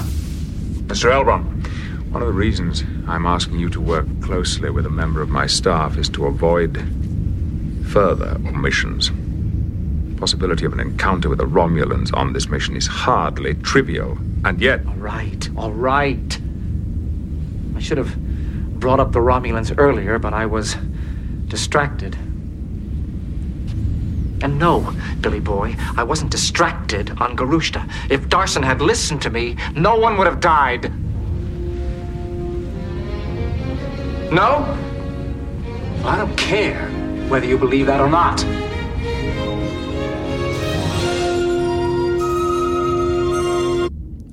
What do you think he was just thinking? Um, I don't believe it. I don't buy I that think for he a was second. thinking, I bet you never made out with Deanna. no. Well, I don't believe it. Or, I don't care if you believe it or not. it also would have fit. Uh, I love that this scene happens down here. It's crazy, and and Data's left on the bridge. I love it. Early diagnosis and special training did help Tam adjust, but he has some problems. You mentioned a hospitalization. for stress repeatedly throughout his life. I always wonder what holds one person together through that kind of struggle while another goes under. Yes, well, he's evidently done more than hold together. He's the indispensable man. The Federation's Yo. finest specialist in communication with unknown life forms. The more unusual the life form, the better he likes it. His personnel file shows he's gravitated towards assignments that isolate him from other humanoids.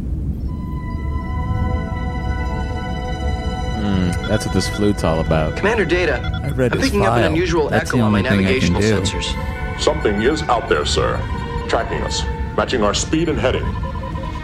Something which does not fully register on our instruments. Now, in most uh, instances, when we see something like this happen on board the ship, when Captain Picard is also on board the ship, they would immediately call him to the bridge. Very strange. No, no, I like this. Oh, yeah? Data, who has the bridge right now, chooses to do what he's supposed to be doing, which is command the ship at this point, or command the bridge. But aren't they supposed to alert him if anything Since there is of no this known natural magnitude happens? phenomenon capable of travel at warp velocity, job. There are but two possibilities. Either it is a sensor malfunction, or another ship is following us covertly. It is not a sensor malfunction. Agreed. But, Commander, if it is a Romulan ship, with their cloaking device, we shouldn't pick them up at all. Unless they're pulling so much power from something else that they can't fully cloak. Like what? Ask the Romulans. Engines. If it is the Romulans. Lieutenant, Et cetera. continue monitoring the precise position of the Echo. Any sudden change Score in is its great here, behavior, Initiate yellow alert. I like it. Aye, sir. Yellow Alert's my favorite because of my eyes. Anyway, wow, the data. Make the Come in. alert the color of my eyes. Come. How are things in the land of the living? Pretty cool. I thought you might be lonely. No one sees you except Data. Lonely? I can hear everything that everyone on this ship thinks, and no one besides you seems to be missing my charming. You want them to dislike you. Why? Because I'm not a nice man. Oh, there it is. Yeah. Okay. Because they scare me. Too many minds. I can't shut them out. Never could learn. All their loves, their hates, their fears, their needs. It's like a tide that never ebbs. I could drown. I just feel like it's a super theatrical performance. As honestly, many of Deanna's the the people that she's stuck with in these plots always do. Like know the what deaf you'd guy and the do with and this. the Devaney Noni Jones, whatever. his name Devaney is. Jones. Um, they're all like super broad and weird performances and kind of dicks. It's very Uh, strange that they keep matching her up with these people. I don't. It's interesting because I don't know how much else this actor can do with this material. I guess I just Like it's want- like I'd I like need a you to little more act subtlety. Yeah, but like I need you to act like there's 1,300 people that you cannot not feel everything they're feeling all at once. And you know, I want you to f- I want you to act as an actor. I want you to perform that for me. Perform that it's such a weight on your soul that you don't know what to do. and guess- then I think that the performance this guy turns in is that. I feel like that is one version that we see, but I don't think it has to be like this very theatrical, over emphasized performance. I feel like it could have been just Andy? something that's more grounded. Was that you or was me? I know. Or Beta's I it? became him. You were just a beta zoid, Matt. Oh dear. I also am doing it. Uh, but here's a side thing. Uh, in '85, Groner worked with Brent Spiner in the On Night original Court? production Oh, damn it. of Sunday in the Park with George. there you go. I didn't know Brent Spiner was in the original production production of Sunday in the Park with George. He played George. I doubt that. And he, in '82, he was uh, part of the original Broadway production of Cats, which earned him a second Tony Award nomination in '83.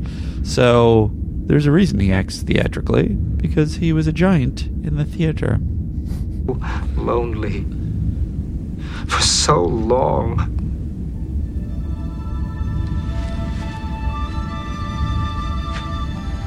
May I introduce you How can to you Devon know Nunley that? Jones? Yeah, I guess they both have the same thing. Oh, here's another side question. Anytime Luxana's there, she's annoyed that Diana's not thinking at her instead of talking to her. Not communicating via telepathically, Oh, yes? Why is this guy doing it? If betazoids more often communicate telepathically. I think the director was like, no, let's just have them talk. Uh-huh. And the actors were like, thank you. Well, it's not very realistic. That's what I You're in think. contact with it. With Tin Man, aren't you? His name is Frank.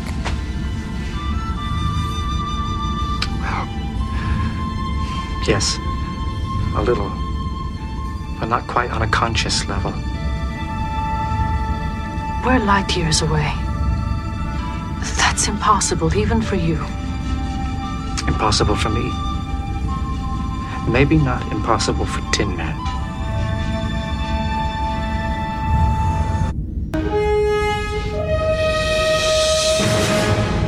Actender.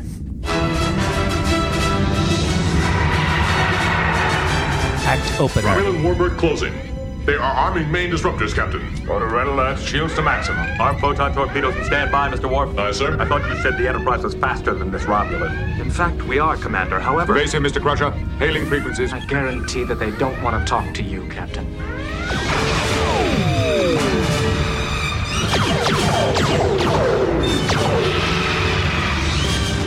That's a great shot. So cool. The Romulan has passed us. Damage report. I like that Data always looks over at Wesley like, you believe this shit? Like, always. That's his look whenever they come out of a situation. Uh-huh. And I don't know if it's Brent Spiner being Brent Spiner or if it's Data it's- being concerned. Maybe it's Data looking to see how a human in roughly his position would re- would be reacting. He's just sort of cheating. Oh, I mean, it's just so funny to me. Acting concerned? Is that how I would act here? Is Look that at- why I look said at- that? watch this one more time. watch, just keep your eye on Data.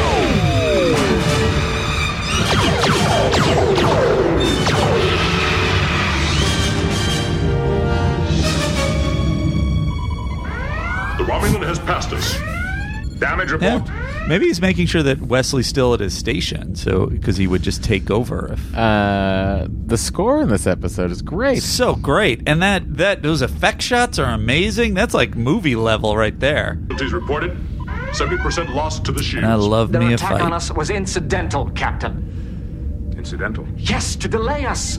Captain, it would appear the Romulan's intent is to contact Tin Man first at any cost. According to my sensor readings, the Warbird has exceeded maximum engine output by 30%. They seem to have irreparable damage to their warp coils. So they kept up with us by sacrificing their ability to re enter Romulan space. One way trip. There is one more trailing us, Captain. A day or two behind. Data's right. This one's job is to beat us to Tin Man at any cost. You read all this telepathically? In the mind. You realize that I have been sitting next to a Betazoid for three years, and she has not done shit. I think at the end of this, after he explains it, Picard does have a moment of just like, why can't we get that kind of crap out of Diana? Is like so clearly seems annoyed at something. Romulan commander during the attack. It's just looking around like what? Very well, Mr. Crusher. All stop. Aye, sir. Commander Forge. Uh, but here's a thought: Yeah, What an Elbrin Tell him about it before the Romulans decloaked. If he's that good at sensing their thoughts. Maybe it was a, a thought in an instant by the commander. What do you mean? Maybe the commander was like, decloak. Yeah, but he knew the Romulans were there. He would be able to sense other thoughts. Didn't we all know the Romulans were there? No, it was a theory. Nobody had established it. Hmm. So he could have said, "There's a Romulan that's this far away." It used to make sense, but Andy broke it.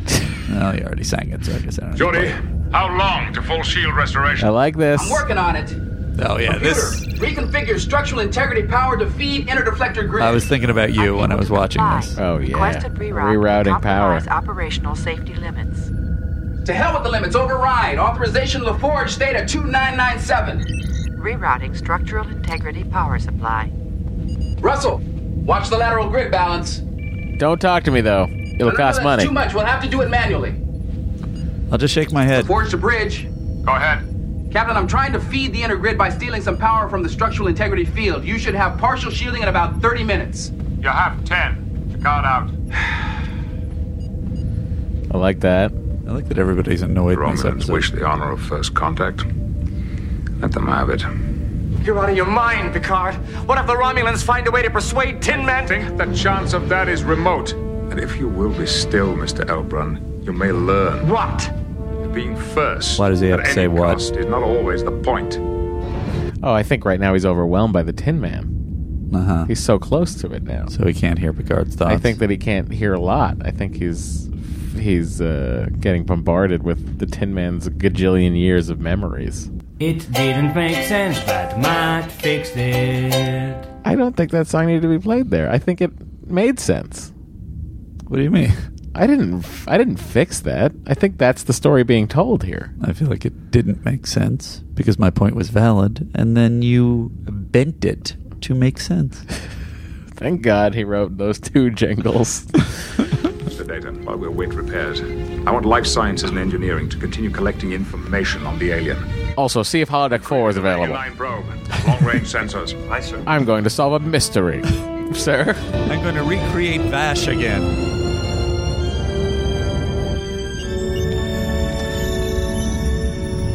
Oh, by the way, Vash in the in that last Captain's Holiday episode, Yeah. uh, was uh, Patrick Stewart's lady at the time, the actress.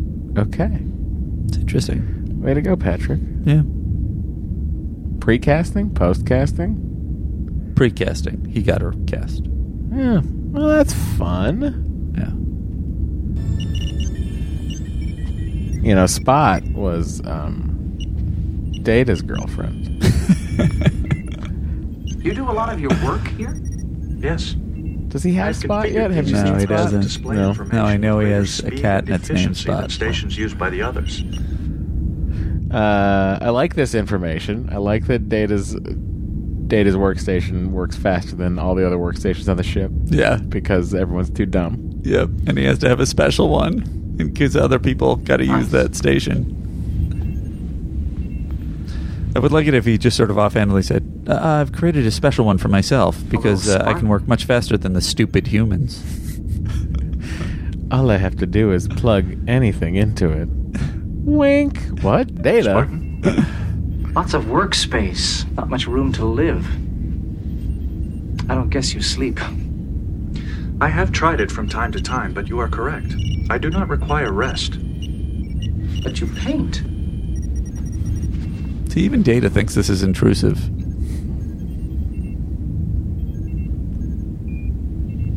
The creature's anatomy appears most peculiar. Do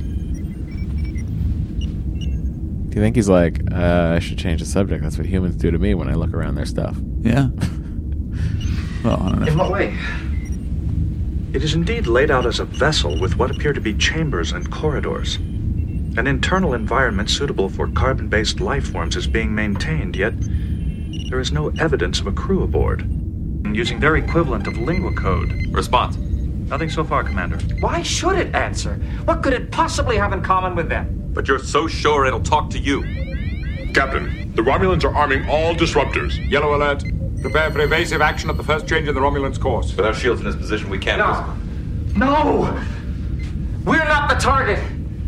It's Tin Man. What do you mean? Do they intend to destroy it? Those are their orders if they can't secure the alien. Increase speed to intercept the Romulan vessel. Look at Data again, looking over to make sure Wesley's doing his job right. Maybe he's also routed all of Wesley's work through his console. so he's looking. Lead he's is like, too great, he's not sir. doing that fast enough. I better take over. They won't listen to you! Ooh, he shoved Picard. Danger. Come to. Danger, Will Robinson. Allow. Whee! Then it spins around, destroys the Robinson ship, sends quite a shockwave over to the Enterprise, crippling the power. Well, look, the ship's like moving there, Andy. I don't know if it's working. We've got What's happening? impulse power, but I've got I to think take the the, warp engines thrusters are uh, offline out. while we recalibrate Nice. the intermix regulators. Trek knowledge. For everything or just for the warp engine? All of it. Commander, we're looking at 20 hours work here, double shifts. Don't be a bitch, Jordy. fucking get. It's really freaking out. Here's a here's the thing you could do. There's a thousand people on the ship. We all had to take engineering. Quadruple the shifts. None of them are allowed to talk. They're all not paid extras. Jordy? Whoops. We don't know that we have 20 hours. That star could explode at any moment. I know. Okay. First thing we need to do is get the main computer working. Now we fix the shields first. Commander, whatever Tin Man hit us with, it fried circuits I thought were unfriable. I'm not worried about Tin Man. It's more Romulans showing up. Including the circuit I used to cro- program all my friable foods. right. First priority. Remember those omelets, Jordy? Not now. By the way, uh, Commander, was that the egg? was the problem Let's not have any more surprises until I'm done, okay? Don't ask me about surprises. Ask Tam Elbrun. Still pissed off, Boy. Tam Elbrin. This is a grudge that I think has to stop at some point, and I don't know that it ever. He has. A, there, he never gets closure with this guy. No, he doesn't. and it is kind of bothersome because I think this is the most pissed off we've seen Riker to date with a human being on the ship. That's true. Uh, besides his dad, and besides Picard and the yesterday's Enterprise reality. oh boy, when you ask Frank. Your brain activity suggests you're coming out of some sort of a fugue or seizure. or a state of topper. Your blood pressure and glucose are indicative of general systemic stress. Have some I'm gonna crackers. No doubt about it. Good. Because I want to know exactly what you did. I want to know how closely you're in communication with this alien and what you've learned from it, and I want to know now. I, I, I just warned it. That's all. I like the version of him that comes out of this fugue state because he seems like a really nice guy. Oh, I'm gonna live. Oh. More chipper, hindered, good time, more human-like. Sure. Or sorry, more betazoid like.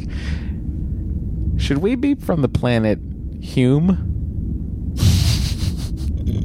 if we're going by Star Trek uh, rules, That's really valid. I mean, I guess we are like Humoids? We are we are we are Terrans, right? Terrans, and we do come from Terra, Uh-huh. or we're from the Terran system. We're not Earthians, though. No, I know, but like, is it? There's gonna be an email that's gonna somehow explain this to us. Sure. In a way that makes us feel stupid. Should I get a jingle going for that? If you want. you can do anything it you want, made buddy. sense to everyone but Matt and Andy. uh, what humans are called humans, uh-huh. and then when we leave the Earth, the Terran system, Uh-huh. which is Earth Sector 001. Well, that's it. I think we travel. No, but Betazoids are from Beta Z, so. Klingons are from Klingon. Oh, it, it is Klingon? It's called Klingon? Yeah. Although, should we be Earthlings? We are Earthlings. Earthen. Earth. Okay. Klingling? Kling, Klinglings. Nope. Okay, it doesn't roll off the tongue. Klingites. I've been in contact with it, sensing impressions from Klingites. it. It calls itself Gumtu. Oh, It I made know. up the name. Gumtu is probably from the planet Gumped. Because he's a Gumtu. Uh-huh. I don't know why I'm picking on Betazoid Betazoid guy because we're both clearly wrong every time we say it. It's old, Captain. Old it's as your- roamed the universe old for as many your dick. thousands of years. Where did it come? Cool. How many? Far away. Maybe beyond the galaxy. Once there were millions of them. Once. It hasn't seen another of its kind for millennia. It's alone. It may be the last of its species. Perhaps we can help it in some way. Can you ask it to return with us to Federation space? A- At least persuade it to leave the vicinity of Beta Stromgren before the star explodes. Or maybe help me kiss a girl. I don't know how. I kissed someone recently, but I thought it was a greeting. It turns out that that was actually probably just set up by the planet I was on. You know, to make me have a good vacation. You get it. Have you been to Ryza? Two knows the star will go nova soon. That's why it's here. It wants to die. It's a suicidal planet or ship. There was whatever it is. An explosion in space. Radiation penetrating the outer layers. The crew. The crew died. Isn't this basically Farpoint? It's like a ship. They were walking in the No, well, Farpoint, like those those things were powering the planet. They were Haven't we ca- they seen were another held TNG captive. episode. Yeah, right, right. I th- I'm just honestly asking. but I guess you I'm saying that if they're that's right. organic life forms that are ship sized, that are s- almost built like a ship inside, and work like ships. And also, didn't they? Don't they go to the one in space, or they don't go to the one in space? Which one? I The feel like in a jellyfish thing? TNG, The yeah, jellyfish. I feel like in a TNG episode, they've beamed into a ship where it was organic matter. Yeah, where the well, thing no, was they alive. were inside. They were in Farpoint, right? They were inside those jellyfish in the caves. Yeah, but they were in the ground. They were stuck in the ground, right? Right. They were being held there to power the Farpoint station. Right. So it's similar. Yes, but there were multiples of those. Right. They weren't alone. And I don't know that they had evolved to symbiotically work with. All right, it's slightly different. Look, they. There's only so many space stories, right? Sure. Five of them are this. Six of them are captains need shore leave. Yeah. And the other three space stories are Data wants to be human. Yeah. That's it. No other Star Trek. I, I kind of agree. Um, Empty pain. Hollowness. Tam, stop this. She's using her empathic abilities to grab his head. Uh, now here's the thing: we're back on in in good old deck 36. We're back in engineering, and uh, we're back with two engineering people. This almost seems like they wrote this episode, shot it, and then we're like, we need one other person that can talk at engineering. What if he was addicted to holodecks? And then they wrote the Reginald Barkley character. Hmm. Because it feels like they're like, can we have this guy's talk? No. But, I mean, Jordy needs someone to be able to talk to in engineering. Do we see No. Barkley as sort of a recurring part of the crew where it's not a Barkley episode? Mm, I mean, he's in first contact. Uh-huh. That's interesting. Um, so remember him he in obviously First Contact. serves on the ship for an, an, a long enough time. No. But no. So they don't really want another person down there. That's probably too expensive.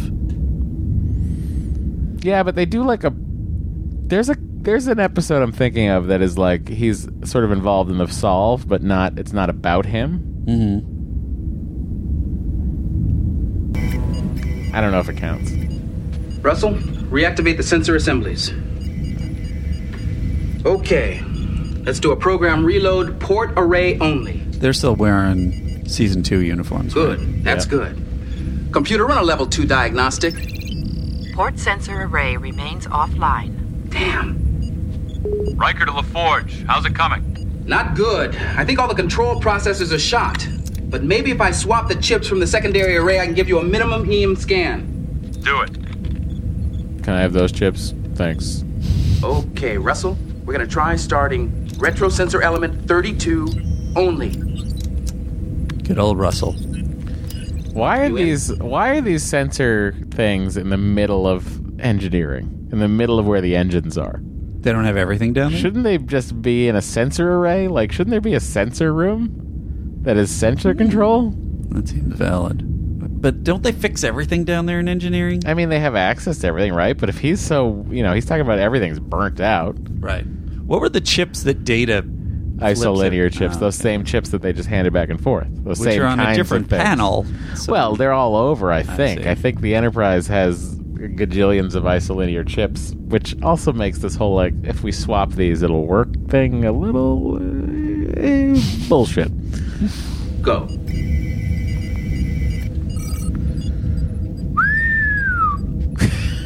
Excited. The good news is we have partial long range sensors. LaForge to bridge. Riker here. I'm picking up another echo on the long range sensor display. You reading that on your panel? Worf?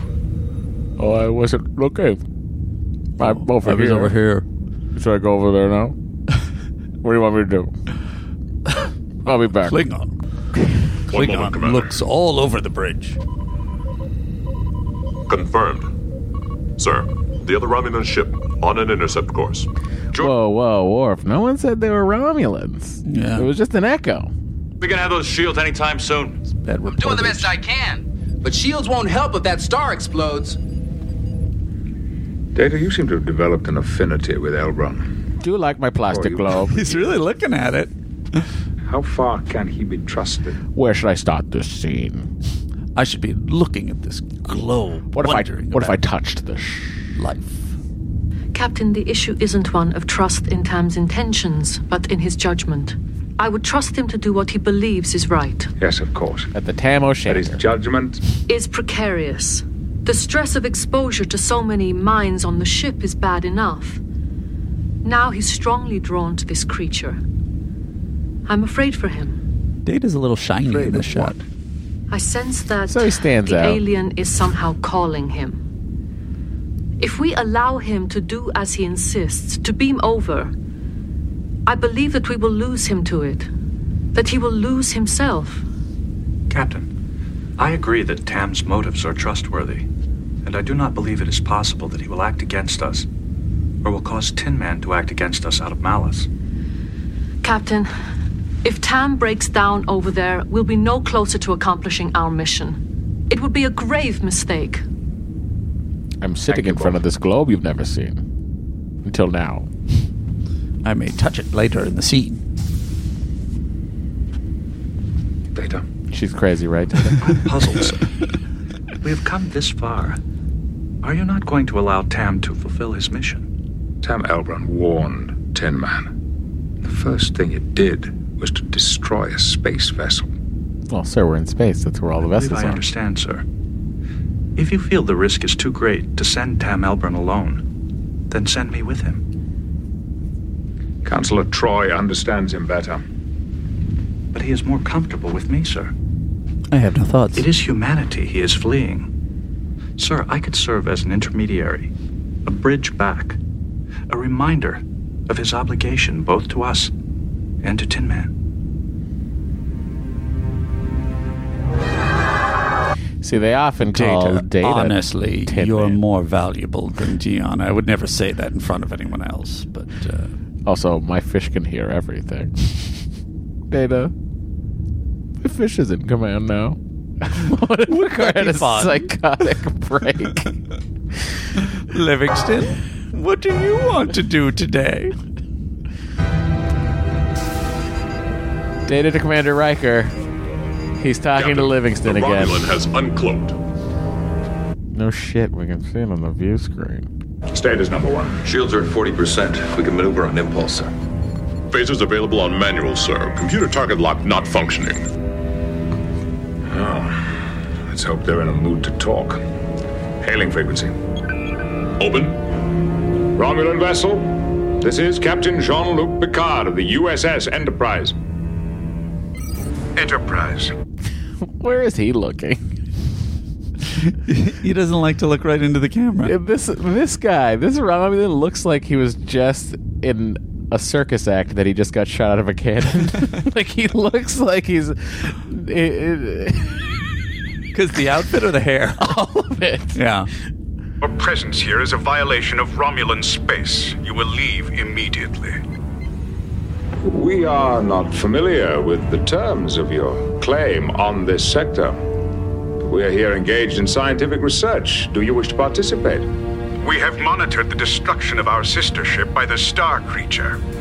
We claim right of vengeance. We will destroy the alien. If you interfere, we will destroy you as well. Peace. That warbird looks awesome. Also, would you like to see me in a cannon? Report to Transporter Room 6 immediately. Captain, I don't. Commander Data will meet you there. Yes, Captain. I give her the hand, No longer have a choice. but this is my story. My character knows Tam. I should go with him for the final scene. I wonder what Tam and the Tin Men are up to. Guaranteed, they're in some sort of fucking novel or something. Oh, yeah, sure, let's show the film.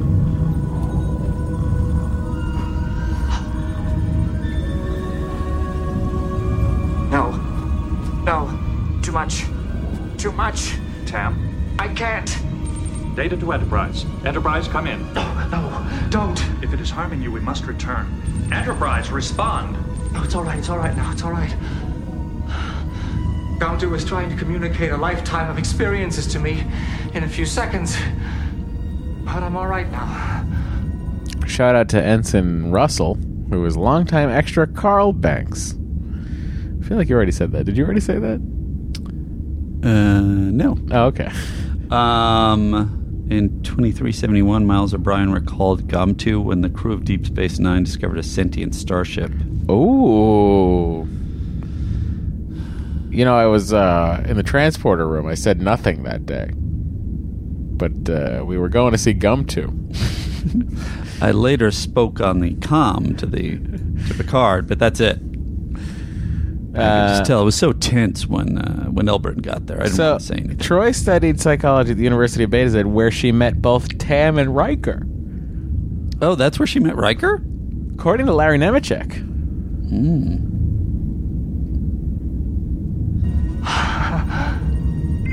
O'Brien to bridge. Go ahead, Chief.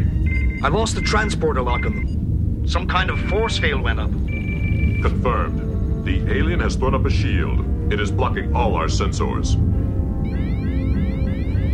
Captain, the Romulans' weapon systems are now at full power.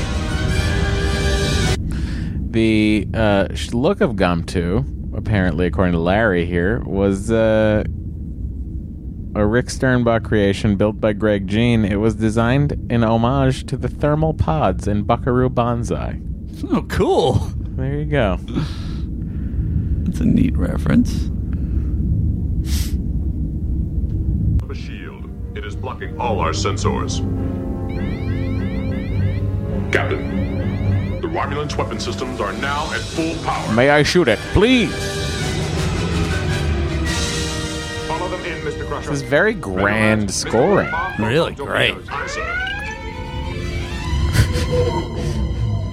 All right, uh, data's gone. Uh, who who who can we put here in the ops position? Well, I don't know. I do I do have an ensign who was in a B 52's cover band back on Earth. Oh, sure, bring her up. Let's see if there's a name for that. Tin Man Rusted. Ti- oh, by the way, I wanted to say, uh, yeah, I think she's an unknown command division officer. It's not ops identified, unless it's Debbie Marsh. Whoa, he's sinking into it. Is this her? Maybe? It's Debbie Marsh if it's her. Oh, Data's hand won't go through there. There is a large chamber 20 meters ahead. Or is it her? I know. It's much more of a beehive hairdo, Andy. I know everything now. Right there. Oh, sorry.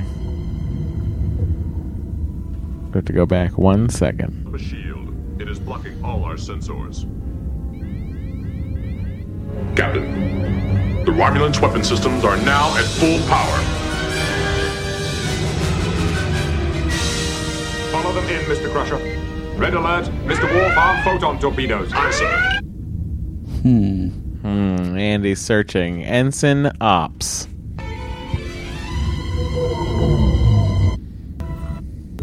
This is the control center where Gumto's crew guided their journeys.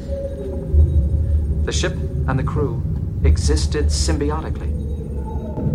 They needed one another. When Gamtu had no one left to care for, it no longer had a reason to exist. Is that the purpose of existence? To care for someone? It is for me. Deanna was right. I'll lose myself here.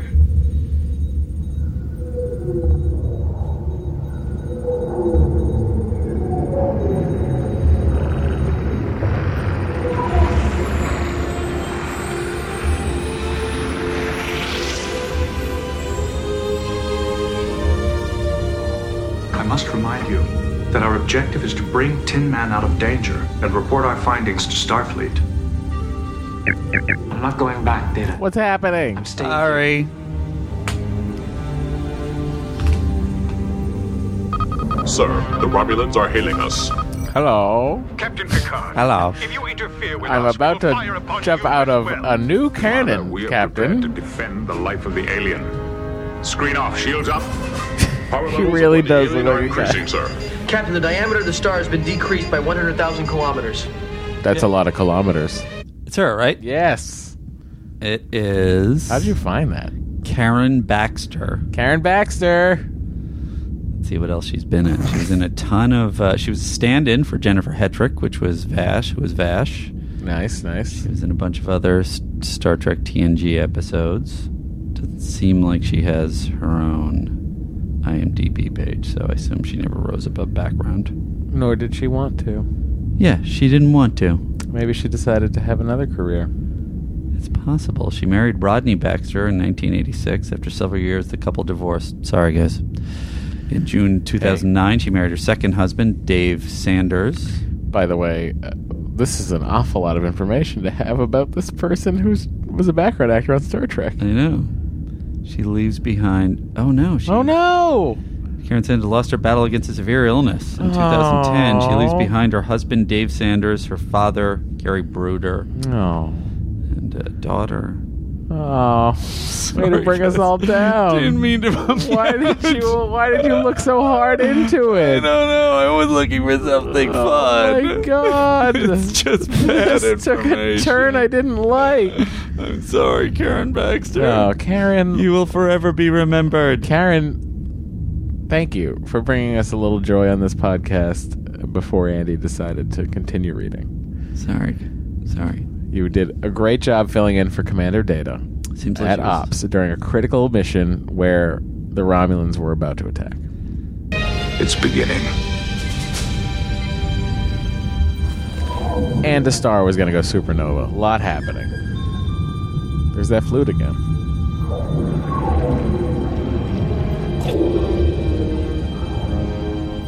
Explain to them. Make them understand. But our mission is to save Tin Man, and I will. But he's going to save me as well. All my life, I've waited for this. A chance to find peace. Finally, all the voices are silent.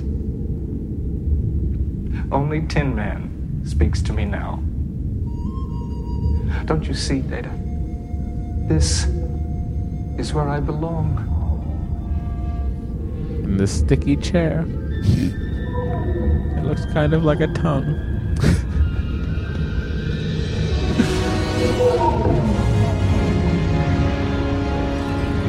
That star's gonna go any minute, sir. I feel like As Gumtoo well as we do. Power levels aboard Tin Sent Man the are increasing probe. Beyond our sensor range. that looked for the humpback whales. in four Star Trek four. I feel like Gumtu is old, just like the whales. This is some terrible, great, terrible acting. The swirling that Patrick Stewart and Jonathan Frakes are having to do on the bridge right now. Yeah. Standing up, they're having to spin slowly in opposite directions. It's impressive. I didn't notice that.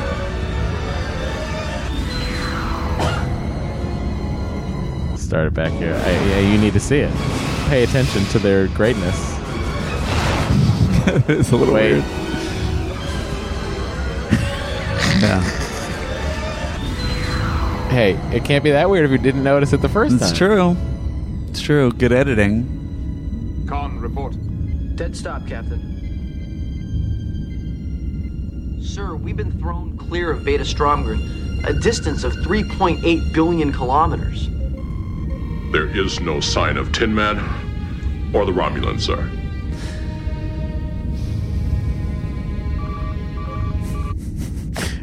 I love that look. Like, can you sense him? No, of course not. Captain. Uh, Gianna. Oh, never mind.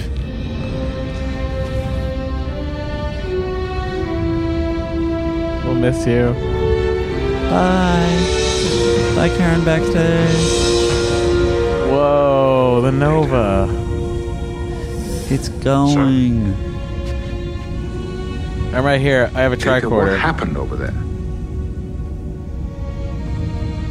Difficult to explain, sir. Tom, I believe he found what he was looking for, Counselor. No thanks to you. Captain's log supplemental. With all main systems at least temporarily restored, we are proceeding to Starbase 152 for inspection and additional repairs. We have had no further encounter with the Romulans. As for the whereabouts of Tin Man and Tam Elbron, We're heading to Starbase to put Ensign Russell's chips back in the right place. Apparently, Uh, they don't go in engineering. Sent for me? Yes, Counselor. It was Tam's final request that I explain his decision to the crew. But I believe it was his hope that you would understand. what did happen? I witnessed something. It didn't make sense, but Tam fixed it. Individually, they were both so Wounded. Isolated. Yes. But no longer. Through joining, they have been healed. Grief has been transmuted to joy, loneliness to belonging. Data? You do understand. Yes, Counselor. When Tin Man returned me to the Enterprise, I realized this is where I belong.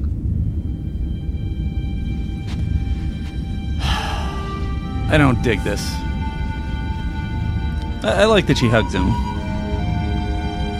You don't dig that the flute comes back for a I reprise? don't like the flute either. I don't. Uh, here's here's my overall thing. I don't know what the theme is on this episode, and I feel like oh they're implying. I mean, because it's basically like just the the symbiotic nature of relationships, or that people need people. Like that's what his landing point is. It seems very vapid. You sound like a loner. Yeah, I mean, people don't need people. Someone who might be going town to town and never mentioning the big green man in the previous town that destroyed things, and then you move forward. You see- Andy Banner. um, I am Andy Banner. Uh, no, this seems like a reasonable. Now, here's the thing: I get like, you know, data's always. Did, haven't they previously many a couple of times? Also, I can possibly be remembering a later episode. Yeah. Uh, don't they refer to data as Tin Man? That seems right. Well, that was the other thing is what know. is the what is the meaning of Tin Man? The, Tin, Man. had no heart. Yes, right? Isn't that what they're trying to do here? What, how? He has a heart. He has too much heart. He feels everyone else's thoughts and it overwhelms no, no, him. but the alien. oh, that the, that he, the human is his heart is supposed to be his heart. I think he's that lost the, I his heart. think he's been looking for something, right? I think they Yeah. both have been looking for something and they found it. And I thought that the calling it Tin Man was also a reference to Data, right? And Data has always been looking for a heart. Data's always been looking for feelings. And I guess Data earn, learns some feelings towards the end here when he decides that he belongs on the Enterprise. I guess he logically figures out that he needs the Enterprise the same way that this guy needs. I see what you're saying, Tin Man. but I, I just feel also- like it's a sort of a sloppy thematic connection because it's not heart. It's not. It's not unsloppy. It's not emotional. It's it's. I think it would have been a more interesting thing. It doesn't make sense. And Data fixed the Tin Man's heart. Is that how the song goes down? Do you want me to play it? Which one? Which one am I playing? Oh well, this is his new song written specifically for this plot. I don't have that. Oh well, maybe you will someday. The um, the uh, I think what would have made a better plot is something more about the pressure of other people's thoughts. Yeah. as a theme, and uh, and sort of their expectations and their and their emotions overwhelming you. I think he, yeah, thematically sure, but what does Data get out of that? What do you mean? What is Data's lesson at the end here? Oh, I don't know something about how he doesn't really experience other people's emotions, but I don't think it's true. He does have empathy. Which is also it's it's been now a bit- now it feels like it's canon that Deanna definitely cannot sense data in any way. Which I don't I don't know that that I feel like they've danced around that in previous episodes. And now it's like that okay, strikes me as canon. maybe. It doesn't seem off to me. I don't remember any situations where she does sense him. I guess if the argument is he's not organic and therefore it just doesn't work on him, that's fine. But it does seem like so clear that he he's experiencing some emotion. Get back on mic, Andy. Stop trying to fade away like some sort of And tin that's man. how I feel about No. You're going the wrong way. It's time for the MVC. In the vastness of space, when the going gets rough, you gave it your all, you showed the right stuff, you managed to not blow the ship to smithereens. That's why you're this week's MVC. I feel like it's a tough one. I don't because it's Tam. Because he comes aboard as a mission specialist, thus becoming a crew member. Oh, he is part of the crew? Yeah, I I think I would treat him as such. I don't know. Oh. Well you would know. Um, yeah, then if they, if he is part of the crew, then he's definitely the one that I mean, he's, does brought, the he's most. brought over by a starship, right? Yeah.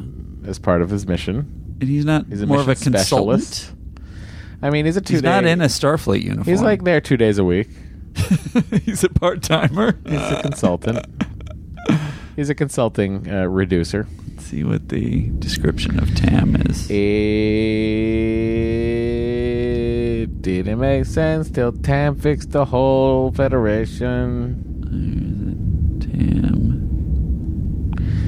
I mean, that's uh, what's your next instinct besides, all right, let's eliminate Tam. If Tam's eliminated from the discussion, who is it? Um, Tam is a Betazoid. Fe- yeah, Federation First Contact Specialist. You are correct. So we don't have to. It's Tam. Yeah, I just feel like he's just not in the fleet. Yeah. But uh, wait, d- d- he's still on the crew even if he's not in the fleet? Well, I mean, like, I think he's there. I think he's. I think he counts. Yeah. Okay. I'm gonna count him. Very good. Tam, congratulations, Tam. You are this week's MVC. Now, if anyone's listening and does not accept Tam as as this week's MVC because he's not a crew member, then I would probably give it to. Jordy doesn't really save anybody. He does, you know, make sure the ship works. Does he? Ensign Russell. For switching those It's chips. Ensign Russell. If he didn't switch those ships, they wouldn't have seen that Romulan ship. that was Jordy's call. Sure, but Ensign Russell really did it. Does Picard Um, do anything? Not really. I, don't. he Data does- he sort makes- of coaxes Tam into what? Does he? Does he do anything? no. Riker just harasses Riker's Geordi. just a dick the whole time. Over the over the over the over the Gushavar incident. I made that name up. yeah. So, what do you think? I don't know. I don't know who number two is other than Picard. Data. Yeah. Just give it to Data. Okay. Data, you got it. Congratulations, buddy. Only if people don't accept Tam. Or some other method of ranking. We're working on it. I feel like you're right. It's Tam, unless Tam is not part of the crew. Right. Um. Wrong, Andy. This is a six Andes episode. What do you mean? You were going to give it another number, and I just said you were wrong. Oh. And then said it was six. Well, that is a disagreement with me.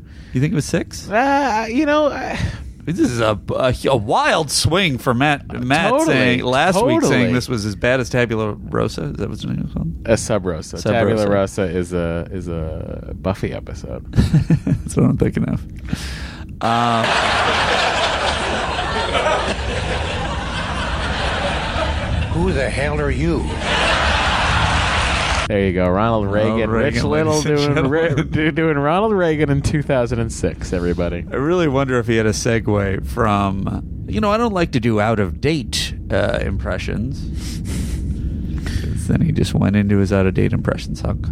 Um, I would give it. I think I knock off some points because I don't like the actor. That's who it was. It was Fred Our uh, Travolina. first guest tonight is a master impressionist who recently received a star on the Hollywood Walk of Fame, and he can do an impression of that. Ladies and gentlemen, please say hello to Mr. Everybody, Fred Travolina. All right. Thank you very much. It's great to be on the show. Great to be back. don't in remember New this York, guy. My hometown. And I noticed in the papers today that Giuliani is going to be running for president. How do you feel about that? Different time, everybody. Well, I have another suggestion, a different president. Here is Jack Nicholson as president of the United States. There you go. This is who I was thinking of.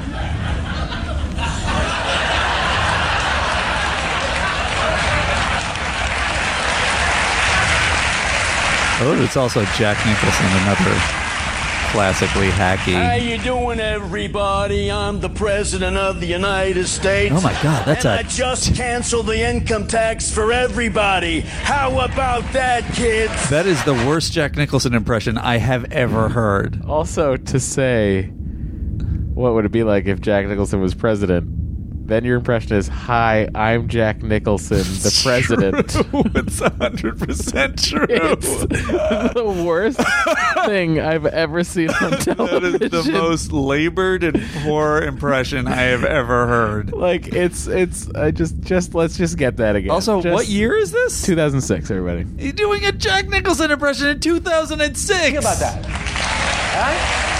Pretty good. His in is I hear Giuliani's going to run for president. That's his in, and then he does Jesus. this. Well, I have another suggestion, a different president. Here is Jack Nicholson as president of the United States. Uh, and then uh, uh, let's hear his impression. It's amazing.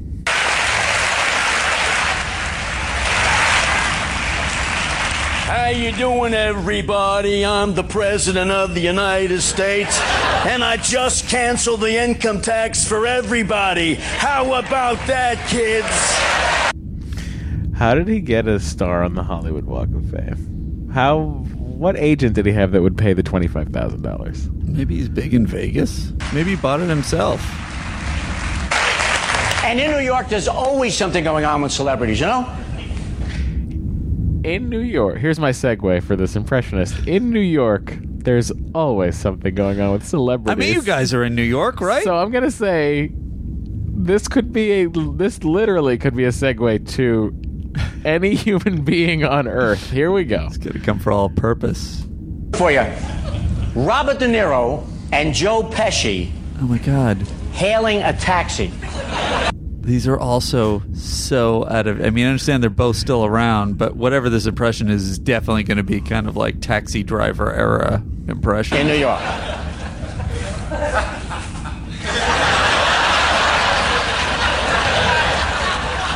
He's doing the classic De Niro impression. You pull your lips under your teeth and uh, squint your Hey, eyes. how you doing? Hey, how you doing? Hey, how you doing? Hey, taxi. Hey, taxi, right over here. Taxi, come on. Come on, don't start with me. Don't start with me. This guy's a terrible impressionist. He's also got to wait 25 seconds between impressions because of the insane amount of applause he's getting. late, late show audience is very Joe Pesci, you go get me a cab. Sure, boss, I'll get your cab right now, right here. Oh my god! I'm so angry at this. Uh, why did we get into this in the first place? Oh, I asked very you to funny, uh, read. gentleman, uh, let's from, hear uh, Caliendo. Caliendo's usually pretty good at impressions. And he loves this one player, Brett Favre. He talks about him all the time. It's like somebody made a bet with him that he couldn't work him into everything. And Madden just wanted to prove him wrong, right? He's talking about hybrid grass one time. He's like, half of that grass on the field is real, and, and half of it is fake. But Brett Favre is all real. You owe me 50 bucks. That is That's good. great. It's a great impression. That is a hard impression. Way to go, Frank Caliendo. You just won the impression off. Guys, if you're going to see an impressionist, impressionizer in Vegas, go to see Frank Caliendo. Don't go to see, who's the other guy? Uh, Fred Travelina. Let's see what Kevin's up to. Now, there's two Shatners now. There's uh, the Boston legal Shatner, uh, Dennis Rand. And then there's the uh, Star Trek series, Spock. He's got a ray gun. and although, uh, I mean, a few years ago I did this movie called Indian Summer. Thank you both for seeing it. And I got to. I got to work with Alan Arkin, one of my favorites. He and Peter Falk did the movie The In Laws, so I was a huge fan. The first day I met him, I went up as Peter Falk. Alan, you look fabulous.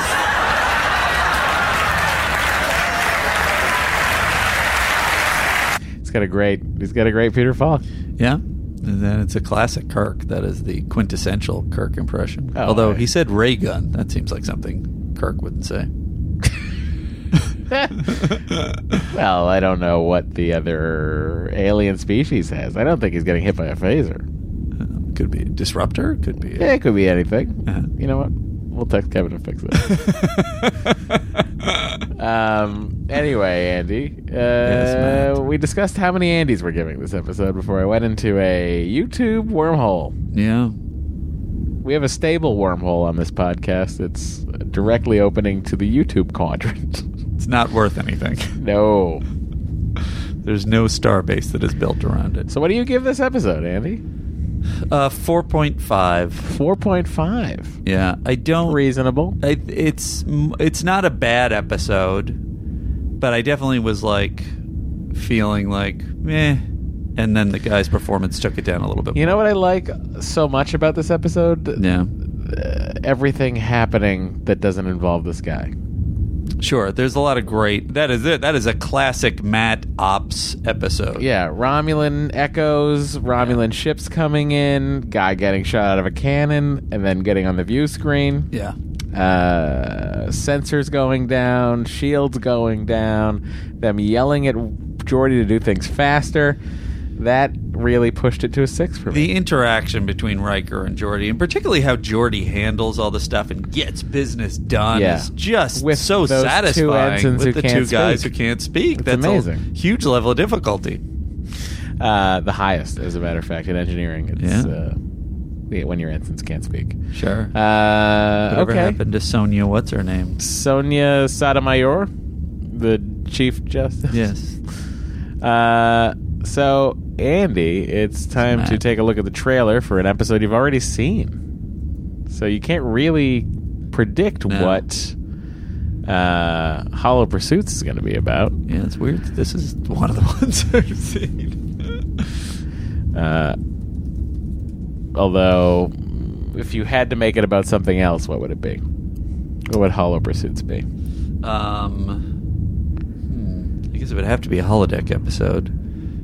Probably, I would guess that it was someone being trapped in the holodeck. Here's what I would guess. Okay. Maybe you're right, right? Uh-huh. But what it is is it's Picard is trapped Uh-huh. as he's been reimagining the adventure of Ichabod Crane, Sleepy Hollow Pursuits.